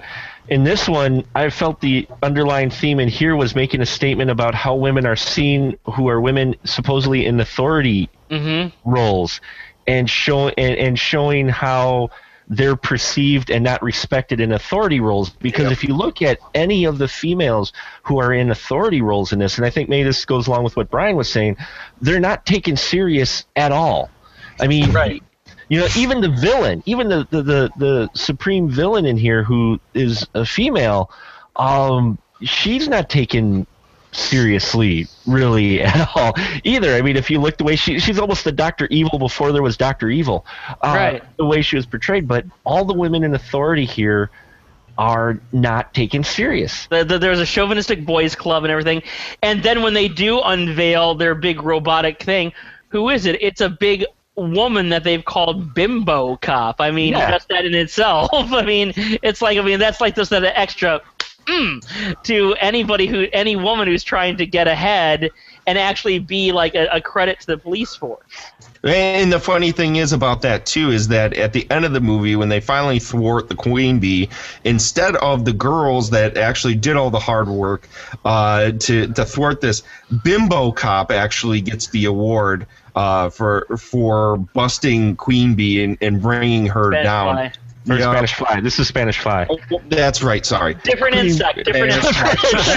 it's all the same shit, different spell. Sp- so for bringing down Spanish Fly. So Bimbo Cop, the the future of law enforcement, which is basically a muscle-bound robot female bodybuilding cop of the future, wearing complete with shoulder pads, and uh, was built by this this dorky dude watching music videos for 150 dollars. He sells it to Jay Richardson at a real nice hard bargain.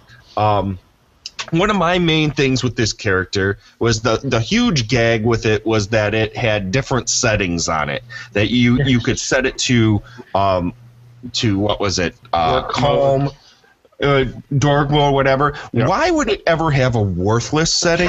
Yes. Yeah. Because it was funny. It was like, how, how could- suddenly she's not worth anything. She's as bad as you. Well, there it is. She's set to worthless. Why would you ever have some device that you can adjust on the robot itself, though? Too. I mean, it, it might have to allow for a suspension of disbelief here, guys. It's, Uh-huh. it's it's it's a character named Bimbo Cop in a movie called Vice Academy 2. so so Andrew what what did you have anything that, that you really dug about this one Man, you know what? I remember it being like a really big deal, like because I was such a big fan of part one. When part two came out, I was like, you know, that thing you would do at the video store, like, I know when it's coming out, man. I'm gonna be there. I'm gonna get a copy. You know, it was like a big deal, and I remember really loving Vice Academy 2, but coming back to it, I don't like it, man. I really don't like it, ah. dude. Like, like I, I don't like. There's this scene about uh, with the dispatch or whatever that t- goes like on for six minutes. Yeah. And then Yeah. Bimbo Cop, Totally. y'all oh are talking about Bimbo Cop. That motherfucker's not in this movie until almost an hour into this Yep. movie.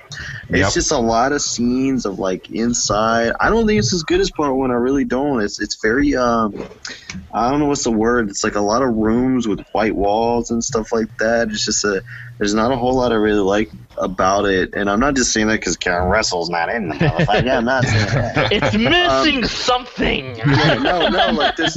There is shit I like about it. Like Devonshire gets a hold of the Spanish fly and starts taking his clothes off, and I'm like, "Hey, Devonshire, you got some shit, you know what I'm saying? You gonna be? I like you. You were pretty good." Jay, Jay Richardson is like, I, I sometimes I call him the poor man's Bruce Campbell. Sometimes I call him the poor man's Leslie Nielsen. Jay Richardson's the man, dude. Yeah. He's, Yeah. he's so good in mm-hmm. like all type of shit. If you never seen him in Haunting Fear, that's one of his best oh, roles Oh, he ever got. Off yes. Spring I Fear. still need to see that. Yes, but like- lucky son of a bitch got to mess around with some beautiful Delia in his Sheppard, right? Was it Delia Oh. Sheppard? I just oh like, man, but yeah, I was really kind of bummed. It took me a couple of days to get through the rewatch because I kept falling asleep watching it. Man, I was just, and it wasn't. It just was uh, a lot of the scenes went on too long. Like, Do you think- way too long? do you think some of it was kind of the free form nature of the plot itself that the film didn't really have and it was the same problem i had with vice academy 1 was that it really didn't like it took its sweet time to get anywhere and the plot just kind of meandered all over the place Yeah, it, it did, man. And you know, there's there's when it finally gets some places, shit is funny. Like the strip club is that scene is Mhm. great. Even though like I started to get bored watching them take their clothes off. I'm like, come on, man, y'all. Oh, it come takes too long They take too long to take, you know, whatever. But you just don't like have any foreplay in you.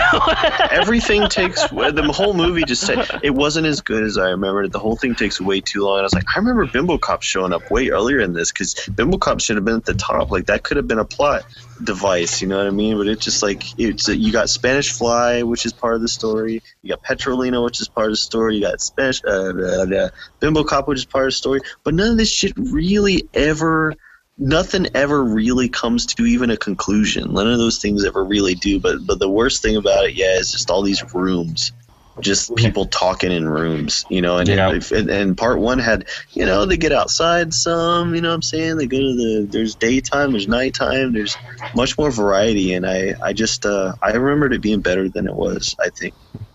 Yeah, I, the the main thing to me was the production value was better, so I didn't feel like I was watching an ultra low budget movie. But because the the It did the- have more butt though. Ginger Lynn is ass is in it Yes. quite a bit. Oh, yeah. That no one sequence where for she's- Karen Russell, but she's got a lot of booty.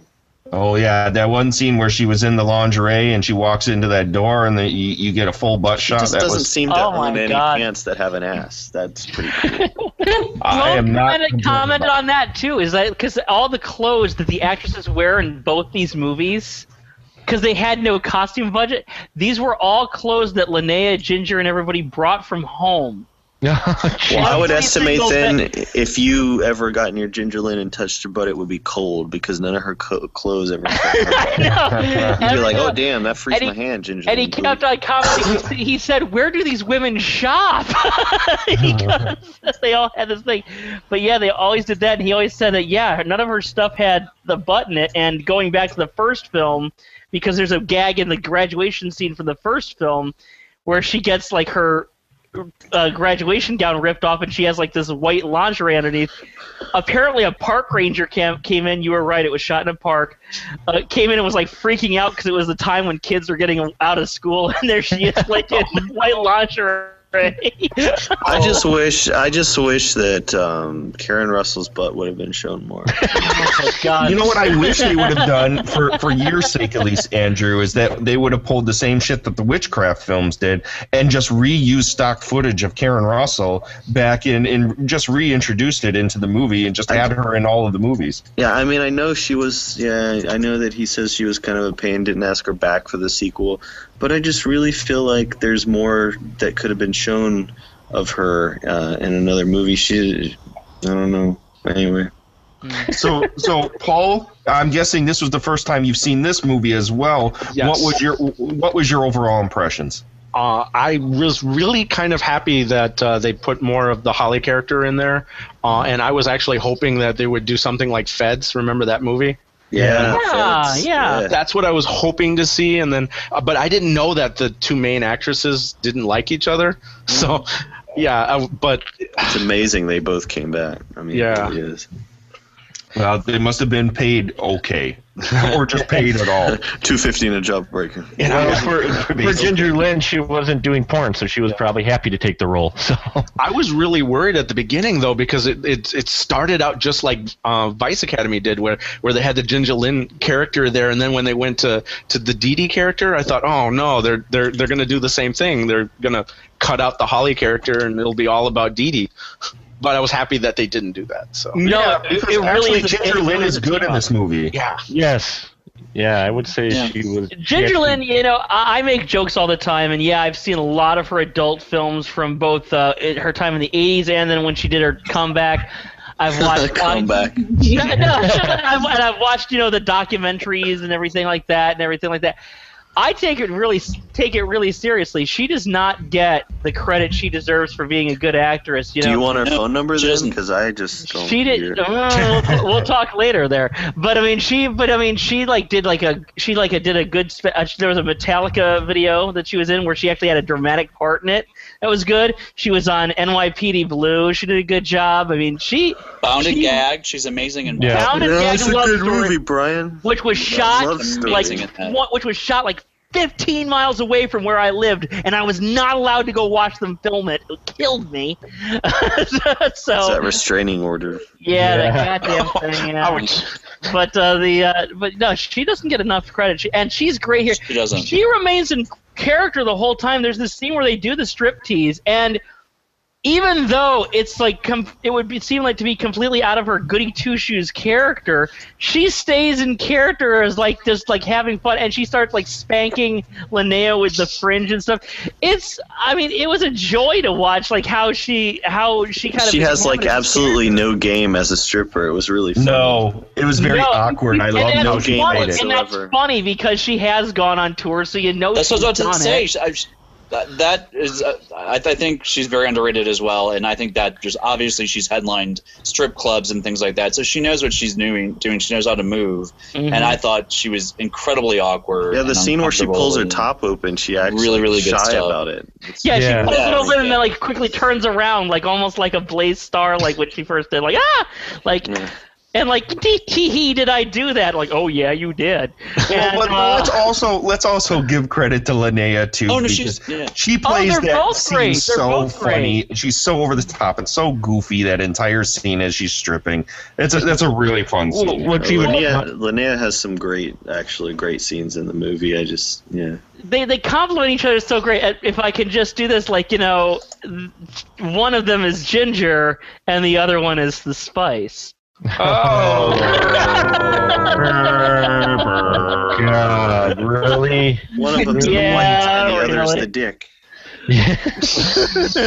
What's funny is they they, cla they they open this film with, "Hey, you, you we're listening to you and you you want more sexy," but when you get to the scenes where you would expect it to be more sexy, they completely play it not sexy, like like the strip scene. I mean, the stripping scene. You, you would think, okay, here we go, Ginger Lynn, Linnea Quigley, you know, stripping. Okay, and you watched it.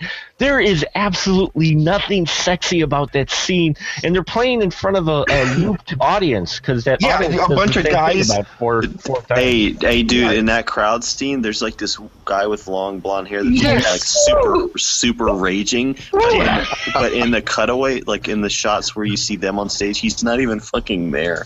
Yeah, I loved those. I that was I wanted to talk about that because it looked like a bunch of dudes at, at the stage at a Cannibal Corpse show. They were so goddamn amped. It was like a mosh pit almost. I've never seen that at a freaking strip club where it's just like these guys are fucking going. But I want to know what I want to know what happened to that guy because he's super raged whenever they show him and Yeah, the yeah. wide shots. But he's nowhere to be found when Linnea and Ginger are actually on stage. When it shows them, you don't see him at all. No, right. I've mentioned that in. I, I've mentioned. I think, think he maybe passed o- out. I- maybe off the air to you guys that in the movies it's always like this woo and like a whenever they have like a male a, a women in a strip club. And it's not like that in real life. If you see it, I mean, it's like it's like the lions watching their prey feeding from the water, like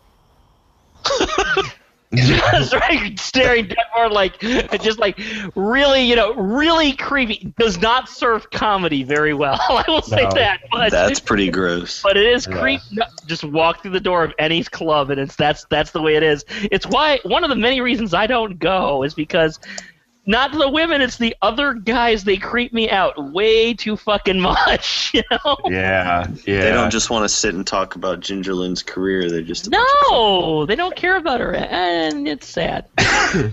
so overall, I mean, that's that's basically the movie in a nutshell. It's just the same kind of hijinks plot wise, but it just uh, the production value to me is just a little better. Honestly, I'm kind of with Andrew on this one, where um, there was some little bit of charm, as awkward as it was about the first one, and this one, even with um, the more cinematic feel and the better production and and all of this. I was just really bored by this movie in general.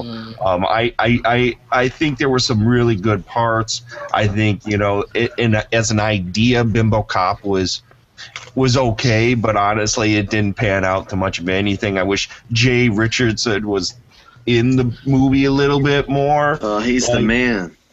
Like He's, a in- lot he's in all the other ones, I think. He's in all the other Oh, ones. Oh, good. This is this is a plus. I'm very excited about this. But in general, um, yeah, this was pretty forgettable. Um, Kate, what did you think overall?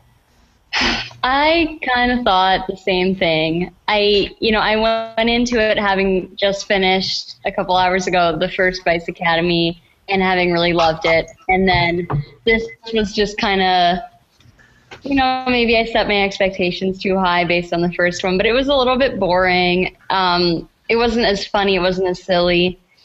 And I agree with Brian about the Genie character. I felt so bad for her after a certain point.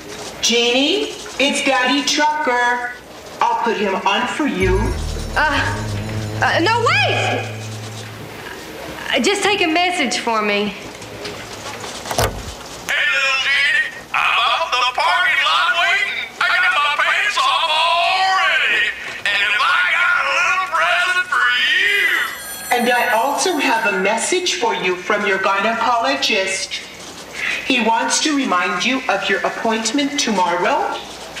He says he thinks he has a new cream to try on that rash of yours. Jeannie, I'd like a word with you right now. that I just like wanted the beef petrolini guy to have calls from his dick doctor about Yeah. Bumps and lumps and stuff too. and it might be like Andrew said. It, that scene just went on for too long. That, that that setup when with Jeannie when she's teaching them how to, you know, Dude, for real, it's calls. six It might have just been that was just way way too long. If they had done it once and let it go, it, it might not have been as as offensive to me uh, as, as it was. But I think it was just way way too long. Yeah. Oh yeah. And not balanced out. Payoff either. Well, that's kind of the problem in general is that a lot of these sequences where nothing's going on just last way too long. They're Like, I just thought it was. I thought it was funny when they were at Petrolina's house. That was a funny Yeah. little like you know That- comedy That was setup. and, really funny. you know, where he picks voice. up the phone and all that shit. yeah, and he actually references like Shawnee calls or whatever. Hello. Shawnee. Yeah, long time no see. Yeah, sure I got time for you. What are you doing in about an hour? Yeah? Oh, no, no. I'm not doing anything important. Actually, I can hardly wait to have your hot mouth on my body again. yeah. Yeah, I'll see you in a little while. Oh, and uh, I'll have your special toothbrush waiting for you. Uh huh. Well, like, dude, no, bring her over, bring her over. It's Karen Russell. He's making a date with Karen Russell from the first movie. Well, well, not only that, with his his yeah, that whole section was good because if you notice, there's attention to little details too. Like there's a picture on his end table where he's with some ninjas. You would oh my god, I some missed that. ninjas. He's got pictures of himself with ninja figures. Yeah, yeah. Uh, I have and to go back. and And that green thong was some nasty shit. and that green Oh, was thong was nasty. nasty. And but Knowing it also, was warm just made me want to puke. but did you also notice in the bathroom the glass that was full of toothbrushes that he had given? Oh, when, when- yes. when he goes in the bathroom, right by the mirror, there's a glass, and it's just packed with the With toothbrushes. and herpes on each one. Yeah. Well, he's such a scumbag. I mean, he has the line when he makes a date for like an hour later. His, his excuse is, "Yeah, but you have the the benefit of her making me horny." I mean, has there been a sleazier line? Hey, Scott, we should mention, man, from that commentary that he says that when Ginger Lynn punches him out when he's naked, she for real punched him and he got like a bloody nose and he got upset. Oh, Jesus. I, I don't know what it was. If Scott, I, I don't know. Apparently, the actresses didn't like Scott Layne. I don't know if he was in character the whole time, if they just got a vibe or something. He smelled. I don't know. Uh, It, it, it's did they say that? I didn't hear that. I, no, I was just fucking around.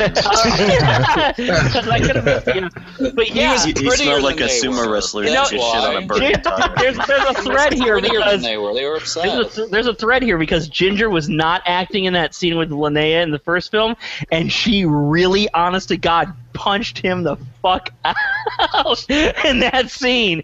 Apparently, that scene was supposed to go on longer, and she just Man, getting, him. getting punched out is one thing, but getting punched out while you're naked's another. Getting punched out while you're naked in front of your boys is another thing too, and a whole crew of motherfuckers which too. is great. And honestly, nice. it's it's too bad that he jumped off a bridge after he shot this movie. Did I'm just really? playing. He would nah. He's No, still. do that. Don't This is a running theme. Please don't believe anything that Andrew's saying right now. Don't forget that because I did read. But some- please on- do on something believe on that, IMDb that was kind of tragic. Yeah, please do believe that Karen it. Russell wants. You want Karen Russell to email you. Man, I just, I just, man, let's just get coffees, you know. Glenn, Tea- go for it, Glenn. Give me what are your what were your impressions over all this? Um, well, like the first movie was like puberty for me. This was like uh, more like my the early days of my dating life, where there really wasn't much going on. Um, still, still a fair number of erections, but they didn't serve a purpose anymore. Good. um, so yeah, it was uh, just well, while they improved in some areas, like I mean, obviously the production quality, just the story was just there was too many different things going on with no real conclusion to anything. Yeah, nothing was resolved. Yeah, Well, Bimbo Cop blew up, Yeah, Bimbo kind blew up. Hey, do you think that was a puppet? Like Linnea was working the puppet? It looked like she was working that puppet. I, yeah. I, yep, almost. Uh, she had that hand in there. Uh, yeah, that's what I thought exactly. Gave it that look like she was about to do its voice. You know, It was, yeah. She was working a puppet, and, and you know that ending for spoilers, people, uh, was a, s- because he just Rick Sloane just naturally assumed that Ginger Lynn Allen was going to be the hard person to get for these movies because she had, she had just come off this successful adult career. You know, she was a lot of buzz happening because she'd done like Hollywood Boulevard 2 and all this stuff, and she had other projects. So at the end of this movie, that was really intended to write her out of the series. But it turned out to be that she came back and Linnea would not come back for any others. I never found out why. And but- three is awesome. P.S. It's way better than two.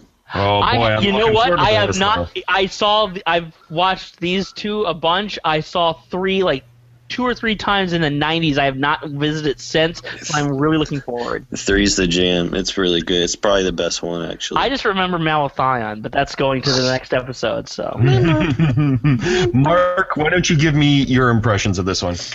The second one, uh, y- yeah, um, like everyone said, there were improvements on some aspects. Other aspects, it wasn't. It was just kind of there. Uh, y- y- you know, and I maybe it's this is just a cash grab. You know, this one was just a cash grab. The first one they were making art. This one, I think they were just doing a cash grab. They Wait, made- wait, hold your horses. Yeah.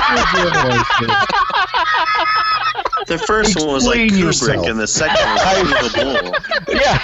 No, I'm just, I'm just kidding. No, the it's- first one they were making art. Let's just quote that. I mean, it was like There's Tree of fox Life to. Ultraviolet. you know?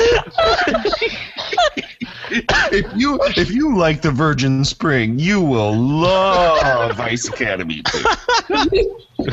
no, it, it it is a it is just there. It's a film so just there. It's it's bad. I mean, I I like the Bimbo Cop part only because it was a throw to the RoboCop right at right, the right. time, and they were continuing the trend that Vice Academy was setting up is that they're going to pick on the cop shows or the the current kind of cop trend going on in Send up. In pop yeah popular Hollywood. Uh, but when the you when the citizens on patrol are better cops than your cops, that's saying something. I mean, it is the worst cop shop ever. If a guy can walk right in, replace the water tank with Spanish Fly, and, and they sit out in front uh, in Yeah. the cop parking lot Yes. yelling at the cops, and they get away with no problems.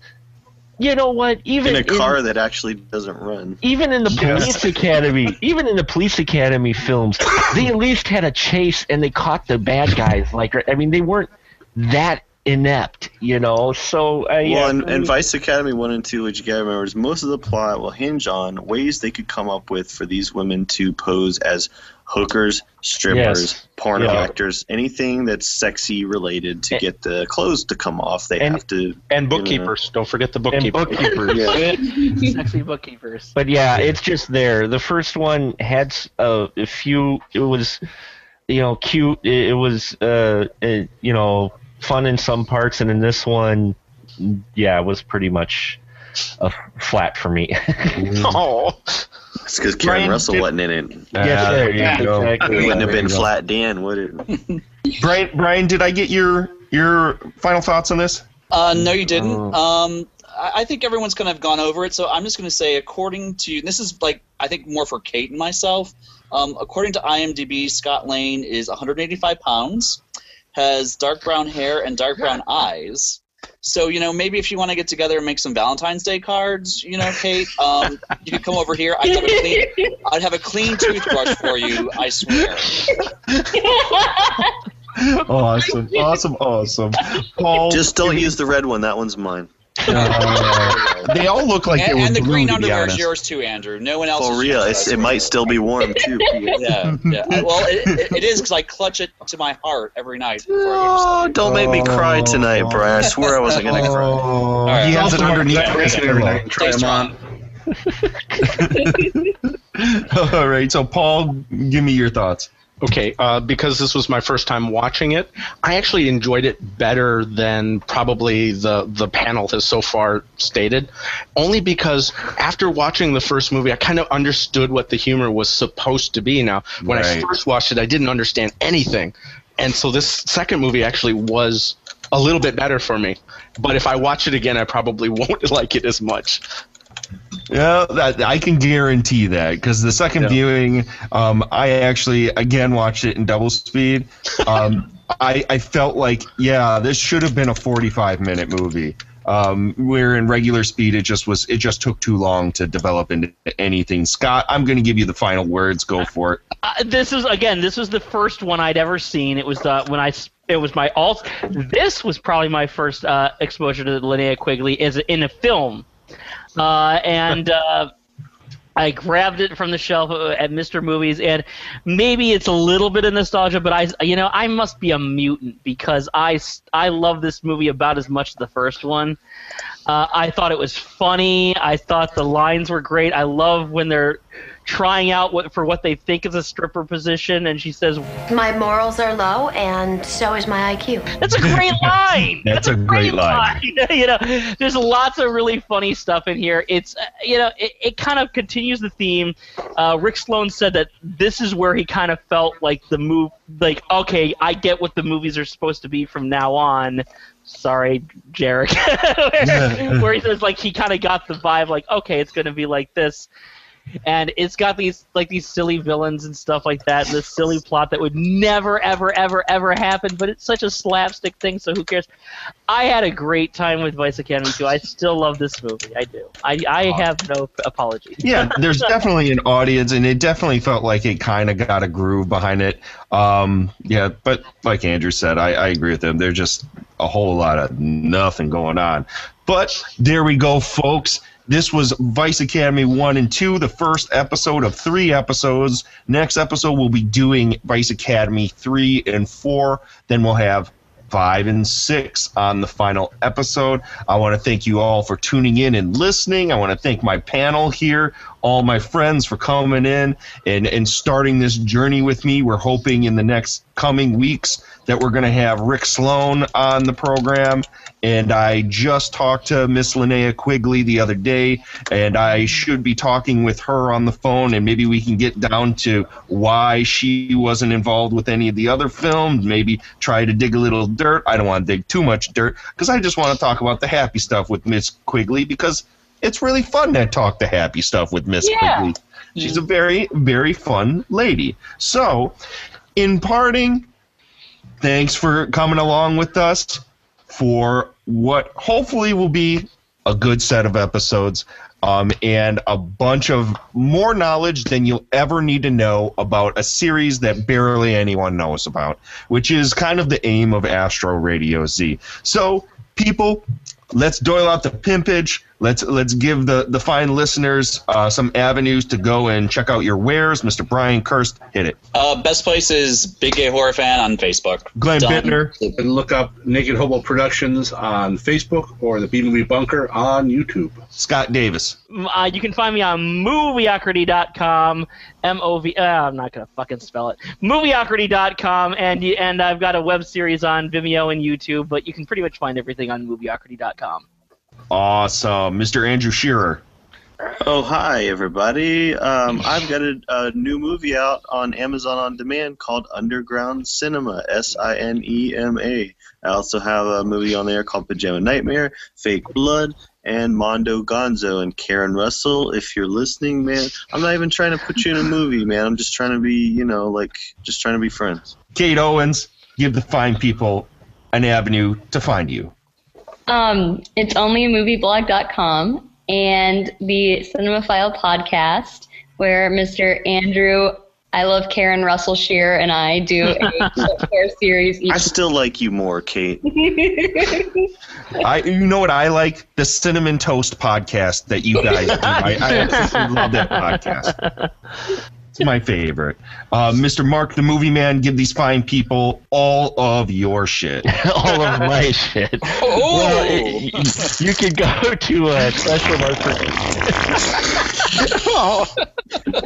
and there you go. All high marks. High marks. There's a if you go to specialmarkproductions.com, you'll get a link there to uh, the stuff that I do for Wheel of Film. I do two horror segments a week because there's just that much horror films to cover. Uh, I also do uh, the Final Cut movie review show, and also uh, I host the Film Jerks podcast, uh, which was started by Grand Poobah here. And also, I have my uh, other podcast, The Spoiler Room. Uh, so check those out. You can find all those at specialmarkproductions.com. Busy, busy, busy, busy man. Man, yes. Mr. Paul Salzer, it's your turn. You can find me at Bambi Joe Cream Cheese. Dot, no, the, Wait, Bambi Joe That's so degrading. Tell me more. no, actually, Say uh, it slowly. Bambi Joe. He really did it. Uh, actually, you can find me at forsakenfilmreviews.wordpress.com. Awesome. And of course, I am Derek Carey. You can find Astro Radio Z on iTunes and Stitcher Smart Radio and a bunch of other outlets. Anywhere where you can find podcasts, you can find Astro Radio Z and Film Jerks and the Stooge Cast. All of it's under the banner of Astro Radio Z. Um, you can also go to astroradioz.com. Uh, you find all the old episodes there, um, all the ancillary podcasts I just told you about. Go check it out please do it. Or you can contact me at astroradiozpodcast at gmail.com. If you are so inclined, you can check out some of my movies. There was a brand new wholesome family motion picture entitled Hole in the Wall that just came out. You can go to vimeo.com and rent it there. You can go to indierain.com, rent it there for a measly $2. Well, I mean, And there's this weird guy at the beginning of it. Yeah, there's a. an Andrew, you are fucking awesome in that. Brian. I think Yeah. Hole, in the, Hole in the Wall got that actual like Dove certification, didn't it? For like family Fair? like Yes. I, I actually released it in a clamshell, a white clamshell, through Disney. Um, it was pre-approved. Clamshell. But legitimately, if you want to go to Storenvy, you can find uh, Rabbit Child Films. That's my production company. You can find uh, Hole in the Wall on VHS. There are a few copies of it left. So help support us. Help us so we can make a DVD and Blu-ray press of this and get this out to you. You can also find Swamphead and Screaming in High Heels and all the rest of our nonsense. Just Google it. That's what the internet's for, you dummies. Do it. So, anyways, from me and everyone else here on Astro Radio Z, thanks for listening, and we'll catch you next time.